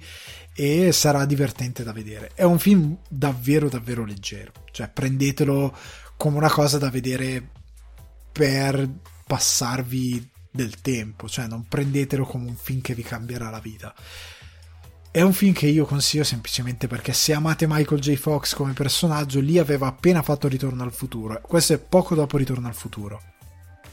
Credo l'abbia girato poco prima del, del 2 e quindi è, è, in quel lasso di tempo. E quindi lui è giovanissimo, eccetera, eccetera. E ve lo consiglio, ve lo consiglio perché è un film simpatico ha delle, delle, cose invecchiate male a livello di magari messaggi eh, o di comicità, però è interessante vederlo considerando per come si è mitizzato quel periodo storico. Passiamo però, per chiudere il cerchio delle cose videoludiche, a Mythic Quest stagione 2, perché se settimana scorsa avevo recensito la stagione 1, come vi dicevo, vi anticipavo, la serie creata da Charlie Day, Megan Gantz e Rob McElney l'ho divorata nell'arco di, di una settimana, di, di, qualche giorno, perché è stupenda. Eh, ripeto, per i babbani è su Apple TV Plus, che dall'altro mi dicono essere in omaggio per sei mesi agli utenti PS5, quindi qualora siete utenti PS5 eh, nuovi mm, avete questa possibilità da quello che mi dicono. Allora, cosa posso dire di questa stagione? Oltre a confermare tutto quello che dicevo nella prima, cioè che è un prodotto che vive veramente di videogame, qua in questa stagione gli intermezzi tra le scene con ehm, elementi tratti dai videogame vanno oltre, cioè qua veramente c'è roba presa da Assassin's Creed Valhalla, c'è proprio roba presa da titoli che riconoscerete subito al volo, eh, come a un certo punto c'è una presentazione di Poppy lì ed è un collage di Assassin's Creed, Horizon Zero Dawn, cioè proprio è, un, è una macedonia di titoli che conoscerete sicuramente se giocate ai videogame. Eh, quindi, oltre ad essere una cosa che è veramente legata al mondo videoludico e che parla di cose del mondo videoludico, questa seconda stagione si concentra davvero nel portare avanti i personaggi e vi anticipo che potrebbe essere benissimo la fine di Mythic Quest perché non ci sono piani per una terza stagione. Questo io ho scoperto finendola di guardarla. E eh, alzano davvero l'asticella. La messa in scena migliora sempre di più cioè questa è veramente un'evoluzione della sitcom dove la sitcom ha come in Scrubs e in altre serie una progressione narrativa ma qua è più condensata, meno episodi, più dritta al punto e per quanto sia abbia i ritmi eh, delle battute, della costruzione di alcuni eh, dialoghi da sitcom, però la struttura narrativa è da serie tv e diventa più complessa nonostante gli episodi non abbiano una durata di 50 minuti ci sono un paio di eh, perle proprio de, de, di come i personaggi salgono e si evolvono che sono spettacolari. In particolare c'è un episodio intitolato Backstory dedicato a CW Longbottom, lo scrittore che scrive tutta la lore di Mythic Quest, che è stupenda. Sono riusciti a dare una dignità narrativa con una backstory stupenda a un personaggio che aveva sì carattere che in una normale sitcom sarebbe stata una macchietta da estremizzare sempre di più e che qua invece ha un valore narrativo perché poi si ripercuote anche nell'episodio successivo e anche ehm, emotivo veramente importante e inaspettato. E quei due episodi me li sono bevuti in un attimo perché sono stupendo sono, fanno ridere eh, ti fanno riflettere ti fanno pensare eh, evolvono anche determinate narrative legate ad altri personaggi. È veramente meraviglioso. Oltre al fatto che l'episodio backstory che va indietro quando lui è giovane è incredibile, è veramente bello, cioè c'è una production value, come dicevo prima, i prodotti Netflix, non c'è uno show Netflix che è fatto così bene, così bene, cioè a livello di eh, ricreare una situazione eh, degli anni 70, eh, nel girare, soprattutto non sono fatti così bene, è veramente un altro livello. Questa stagione è incredibile, è sempre più stratificata, sempre più complessa, pur essendo di una leggerezza magnifica. E il cerchio narrativo di tutti i personaggi si chiude magnificamente, non bene, magnificamente. E io dico tranquillamente che Mythic Quest è una delle serie genere comedy più belle che abbia mai visto. Più belle per scrittura, regia, eh, per proprio costruzione di tutti i personaggi. Non riesci a, a trovare un personaggio che eh, dici cavolo com'è inutile. Cioè anche il personaggio più di contorno, più inutile, ha comunque alla fine di tutto il quadro una sua importanza all'interno di quello che è eh, questo di quello che è Mythic Quest. Tant'è che egoisticamente da spettatore io dico cavolo ma io ne voglio di più. Cioè io volevo cioè 20 puntate, non ne volevo 10, ne volevo 20. Però mi rendo conto che magari 20 avrebbe perso qualcosa. Invece in questo modo guadagna qualcosa però me la riguarderò sicuramente perché è stupenda. Cioè, è un, è un proprio perché ti dà la stessa sensazione di una sitcom de, del fatto che ti affezioni ai personaggi, ti affezioni ai luoghi, ti affezioni alle situazioni e a quello che è stato creato a livello di mondo e quindi ci vorresti rimanere sempre dentro come una qualsiasi sitcom però allo stesso tempo ti dà anche soddisfazione perché narrativamente ha una progressione che ruota attorno alla crescita dei personaggi. Cioè, questa cosa è veramente. Eh, nel senso che se domani arriva qualcuno e dice facciamo un reboot di The Office, io ti dico ok, ok amico mio, fai un reboot di The Office, ma guardati Mythic Quest. Cioè, mi devi fare un reboot di, di The Office così. Cioè, con questa struttura, con questa qualità produttiva, con questi intenti narrativi e non voglio vedere un episodio buttato via perché qua non c'è un singolo episodio che puoi dire questo l'hanno buttato via no sono tutti essenziali e bellissimi. Poi, poi io preferisco tantissimo backstory e quello successivo mi piace un sacco. A caldo così avendoli appena visti. Quello finale è bellissimo anche lui. Però veramente eh, non ce n'è uno che butteresti via e diresti no questo qua non mi è piaciuto sono tutti incredibili andando avanti per Watson Movie parto con eh, un, un, intruso. Nel senso che questa settimana vi consiglio un mediometraggio e poi un lungo. Come sempre il lungo c'è però apro con un mediometraggio. Considerando anche che settimana scorsa avevo detto cavolo dopo un Dine che è l'ennesimo film non povero brillante ho detto cavolo devo trovare qualcosa di veramente forte la difficoltà è che io ho qualcosa di veramente forte sul Mubi eh, che c'è qua UK Ireland però in Italia non lo vedete perché non c'è sul catalogo italiano. Quindi ho detto troviamo qualcosa che sia visibile per i ragazzi che mi ascoltano e che sia veramente forte. E questo mediometraggio che fa parte dei molti corti e medi che sono su Mubi perché ci sono eh, c'è un corto di Lantimos uno di eh, Guadagnino eh, della Rovacer eh, ce ne sono molti.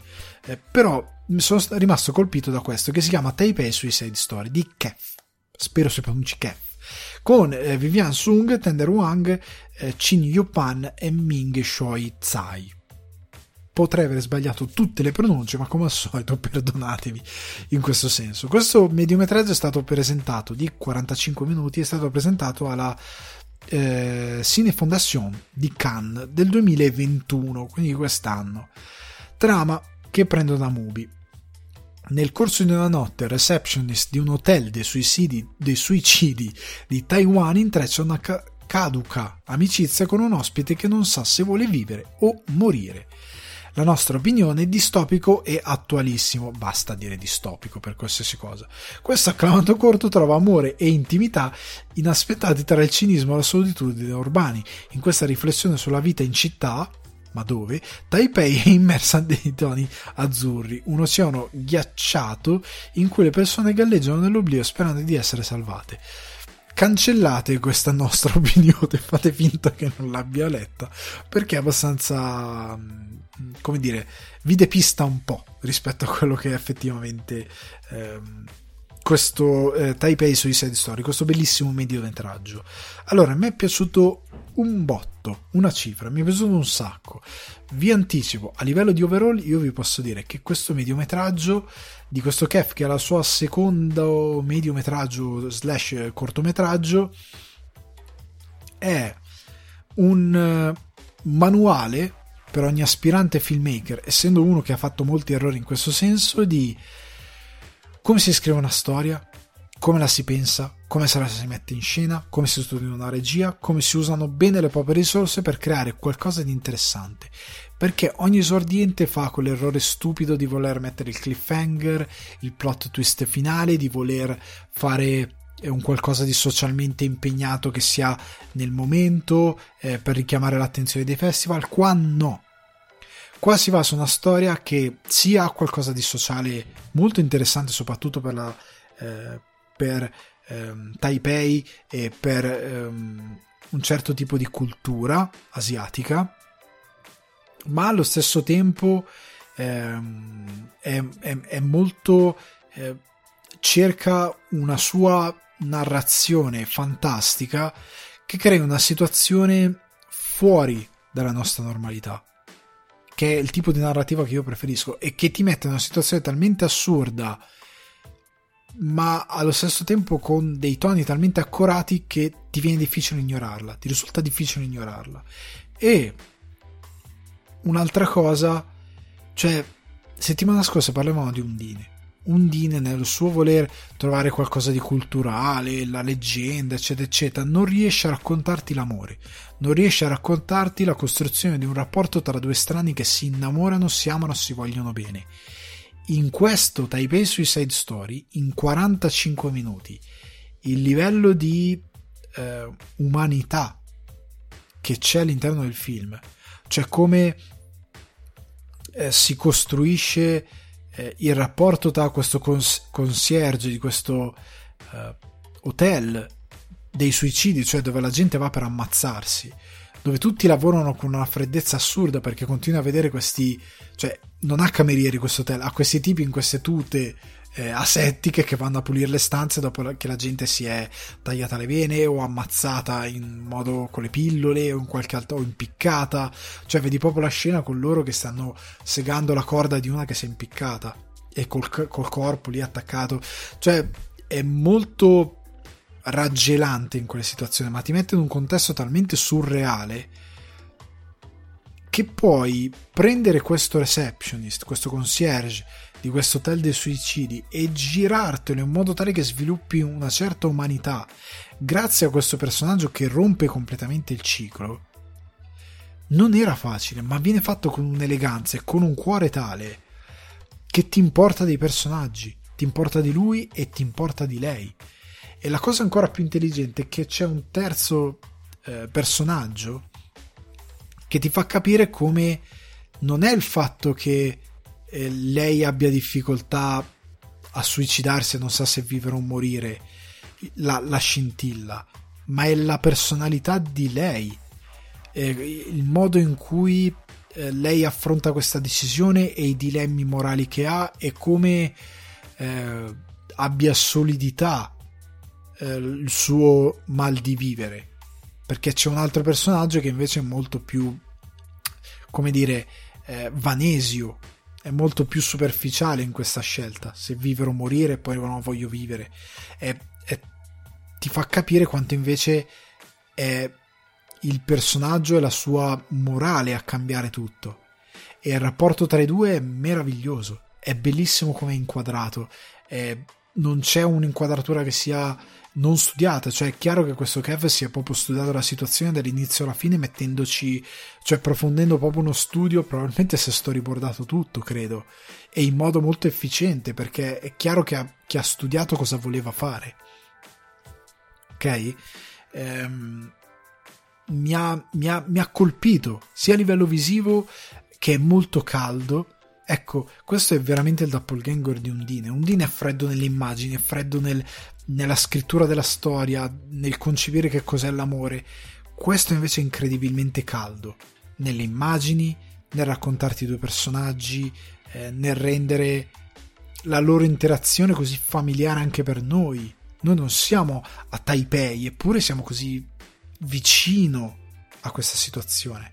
Cioè la puoi capire il punto di vista di lei, il punto di vista di lui, quello che provano, nonostante siano figli di una cultura che è diversa dalla nostra.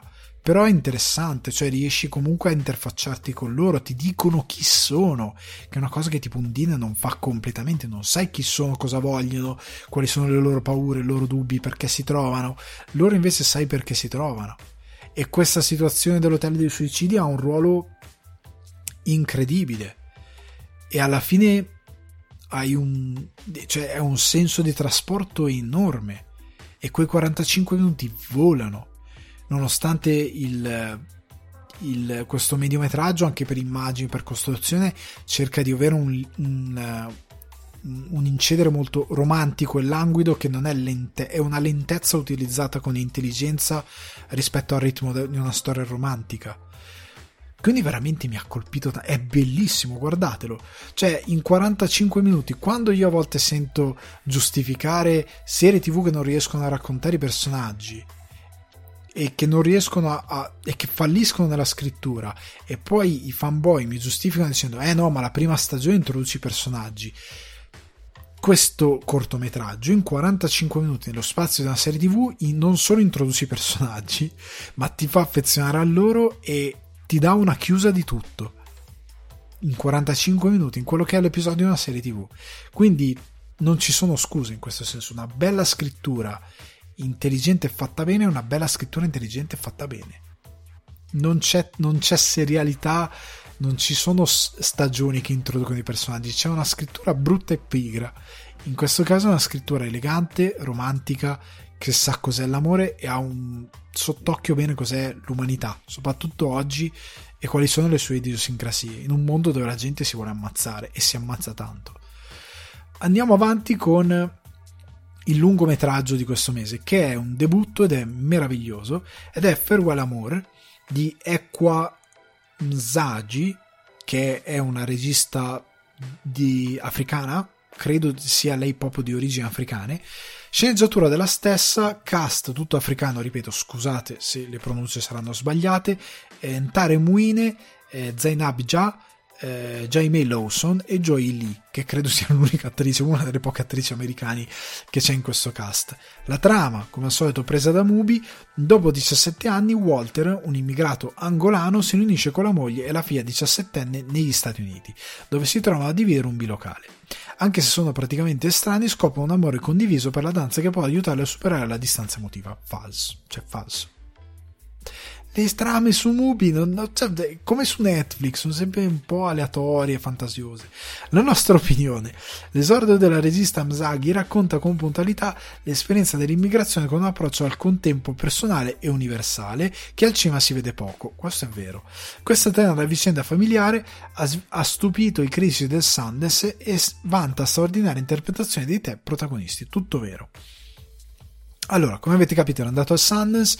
La storia sì è questo tizio Walter che vive negli Stati Uniti e fa il, tax- il tassista da 17 anni che finalmente per via di una serie di eh, pratiche sull'immigrazione che non vengono discusse perché non sono importanti, viene ricongiunto con la famiglia che può finalmente raggiungerlo negli Stati Uniti dopo 17 anni che quindi lo raggiunge perché il piano era appunto quello di lui andare negli Stati Uniti, fare costruire una situazione che li potesse accogliere e poi avere loro che si uniscono a lui. Ma le politiche migratorie sono un po' ehm, difficili sotto questo punto di vista quindi sono passati 17 anni.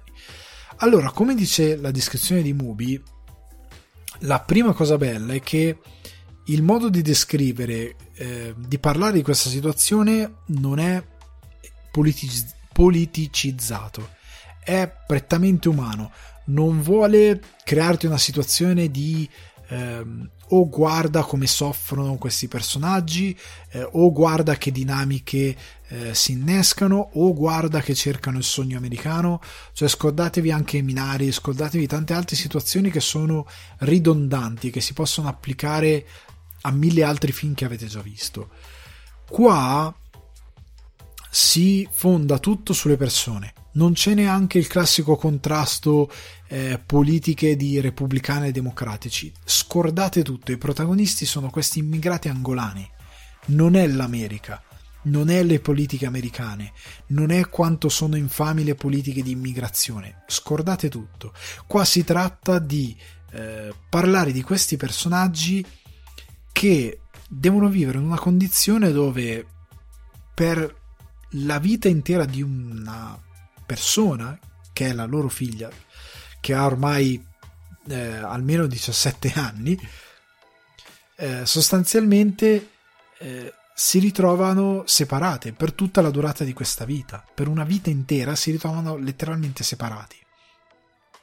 E questa separazione, questo trovarsi crescere a distanza, un personaggio che deve affrontare l'idea di un nuovo paese, una nuova cultura, di assorbire nuovi valori, di riconfigurare i propri valori e di lasciarsi alle spalle un, una nazione che in questo caso era in guerra con la rivolta e che cambia completamente, che cambia completamente le persone al suo interno, lui si ritrova completamente ad affrontare questa nuova vita, a cambiare e poi a trovare delle persone che invece sono figlie di quel cambiamento lui, al quale lui è estraneo. E queste persone sono estranee, come lui è estraneo per loro. Non tanto perché non si vedono a 17 anni, ma perché questa distanza, che è non solo di, di, di luogo e di tempo, ma proprio anche di eh, più che altro di tempo in quanto qualcosa che ti deforma rispetto a dove sei e a quando sei, eh, cioè non quando sei, ma il, il periodo che vivi, come vivi quel periodo storico che è diametralmente opposto dal fatto che tu sia negli Stati Uniti rispetto che in Angola, in Tanzania, come fanno loro a un certo punto, e vivi situazioni diverse, ti cambia dia- diametralmente.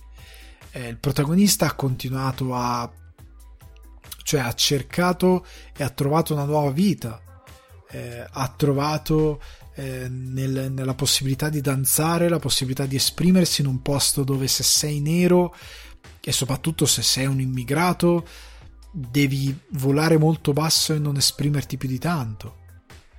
Eh, dall'altra parte c'è una donna che si è chiusa nella religione perché ha paura di tutto, perché ha paura del mondo, ok, dopo quello che ha vissuto, e si è annientata in favore di un fanatismo religioso che cerca di schermarla dalla paura costante che ha.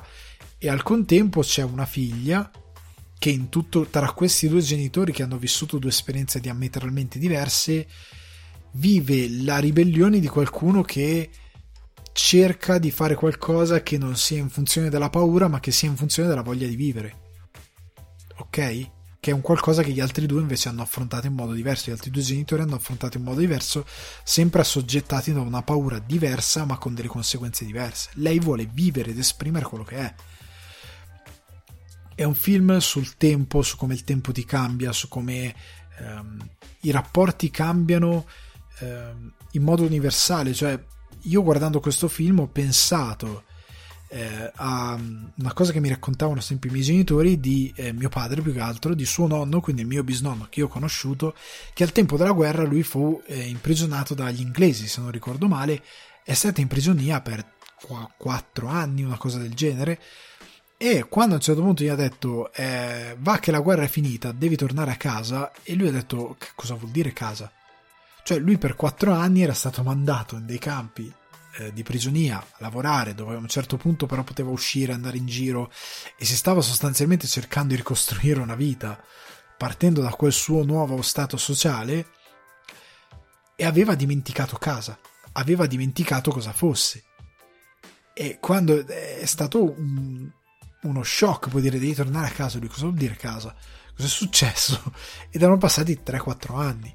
17 anni nel mondo moderno tra eh, Angola, Tanzania e Stati Uniti è un salto culturale enorme. Una persona cambia drasticamente in 3-4 anni, cambiando, come ho visto su, capitare a me in una situazione ottimale, tra Italia e Irlanda. Cioè con un paese che magari è in pieno boost economico come l'Irlanda e che ha un'evoluzione velocissima e che, e che ha delle possibilità diverse, e un paese come l'Italia che è più stagnante. E il confronto tra io che ho, ho dovuto affrontare determinate esperienze di vita, niente di traumatico, ma ovviamente cresci in modo diverso, a una velocità diversa rispetto a amici, parenti e quant'altro che invece hanno stagnato in un posto dove la crescita è molto più lenta e letargica rispetto alla mia. Cambi completamente, tu non riconosci loro, loro non riconoscono te. Pensate invece a una situazione così, l'immigrazione passa per le persone, è quello che vivono. E ehm, qualora non vi interessasse ehm, l'immigrazione, il film è perfettamente godibile perché l'immigrazione è, un, è uno sfondo che serve a portare avanti questa storia perché poi la, la, la regia sceglie eh, la regista sceglie in sceneggiatura e poi in eh, montaggio eccetera eccetera di raccontartela inizialmente tramite i tre punti di vista ma i tre punti di vista come criticai alla Kawase per il suo film eh, non sono monolitici cioè hanno un ritmo diverso, sono giustamente ben ritmati, evitano di riraccontare eventi, cioè contano il fatto che tu sia sveglio, abbia un cervello pesante, pensante, ma ti fa vedere le conseguenze e una stessa storia che impatto ha sulle diverse persone appunto per dare dimensione di chi, cosa, dove e quando. Ed è molto bello perché tu riesci a vedere tre punti di vista diversi senza ritornare sulle stesse situazioni, vedendone di nuove, ma guardando le conseguenze di eh, situazioni che hai visto attraverso gli occhi di un altro. È davvero molto affascinante, fatto bene, è così che si fanno punti di vista diversi, senza essere ridondante. Ehm, è bellissimo visivamente, ha anche una bella regia, una bella fotografia, è un film che diventa interessante anche a livello visivo nonostante non abbia voli pindarici di regia perché d'altronde credo sia stato a un budget piuttosto eh, basso. Eh, quindi ci sta che non abbia voli pindarici e moltissimi personaggi ma quello che è è sfruttato benissimo. E l'impatto fi- visivo è molto ricco molto eh, accorato. E um, è un film che parla di come, si, come le persone possono eh, essere influenzate e stagnare da un ambiente che rimane indietro nel mondo, come eh, si può cambiare eh, in base a evoluzioni culturali e sociali, come eh, esistano dei con- come la paura possa condizionare in modo diverso due persone che sono afflitte da due situazioni sociali diverse e da come invece esista anche eh, un'intera generazione che esisterà sempre che invece vuole esprimere la propria voce, esprimere se stessi e non avere alcuna paura. Eh, l'ho trovato un film davvero, cioè un esordio così bello eh, è notevole, è veramente notevole, quindi ve lo consiglio tantissimo perché è un film intelligente che prima di tutto si preoccupa dei personaggi, di quello che vivono e di quello che gli capita, piuttosto che impostare tutto su una morale politica e umana che per quanto interessante e lodevole rischia di essere eh, pesante sul pubblico. Qua viene passata tramite un messaggio sociale che più sociale sbagliato, umano, perché se fosse sociale sarebbe politico, umano proprio, e che comunque ha lo stesso effetto, però è molto più, eh, è una spiegazione molto più morbida e molto più secondo me universale che può arrivare a tutti e che, e che ti fa arrivare a conclusioni politi- politiche in modo diverso. Potresti anche non arrivarci mai, ma ci arrivi in modo diverso e in modo molto più maturo e consapevole, senza fare eh, ragionamenti da squadre di calcio e altre cose, ragioni sulle persone e sulle storie. Questa è anche una bellissima storia. Quindi ragazzi, io concludo la puntata di questa settimana eh, spero sia stata una puntata gradevole e illuminante e croccante, come dico sempre per voi. Eh, vi rimando a Spotify, iTunes, Apple Podcast, Google Podcast, Deezer, Amazon Music e Budsprout. Eh, mi raccomando, seguite il podcast, votatelo dove potete votarlo, condividetelo, fatelo girare, eh, fate crescere sul divano di Ale. Ricordatevi di seguire il mio account Instagram, Alessandro underscore Guardi per rimanere aggiornati sulle live che farò prossimamente. Ricordate che c'è il festival del podcasting al quale parteciperò eh, prossimamente. Vi ridò il sito www.festivaldelpodcasting.it e l'ultima cosa vi ricordo che potete sostenermi tramite buymeacoffee.com slash sul divano di Ale che come sempre non è un servizio ad abbonamento, ma è semplicemente un bar virtuale nel quale entrate e mi offrite uno o più cappuccini. Ragazzi, ciao!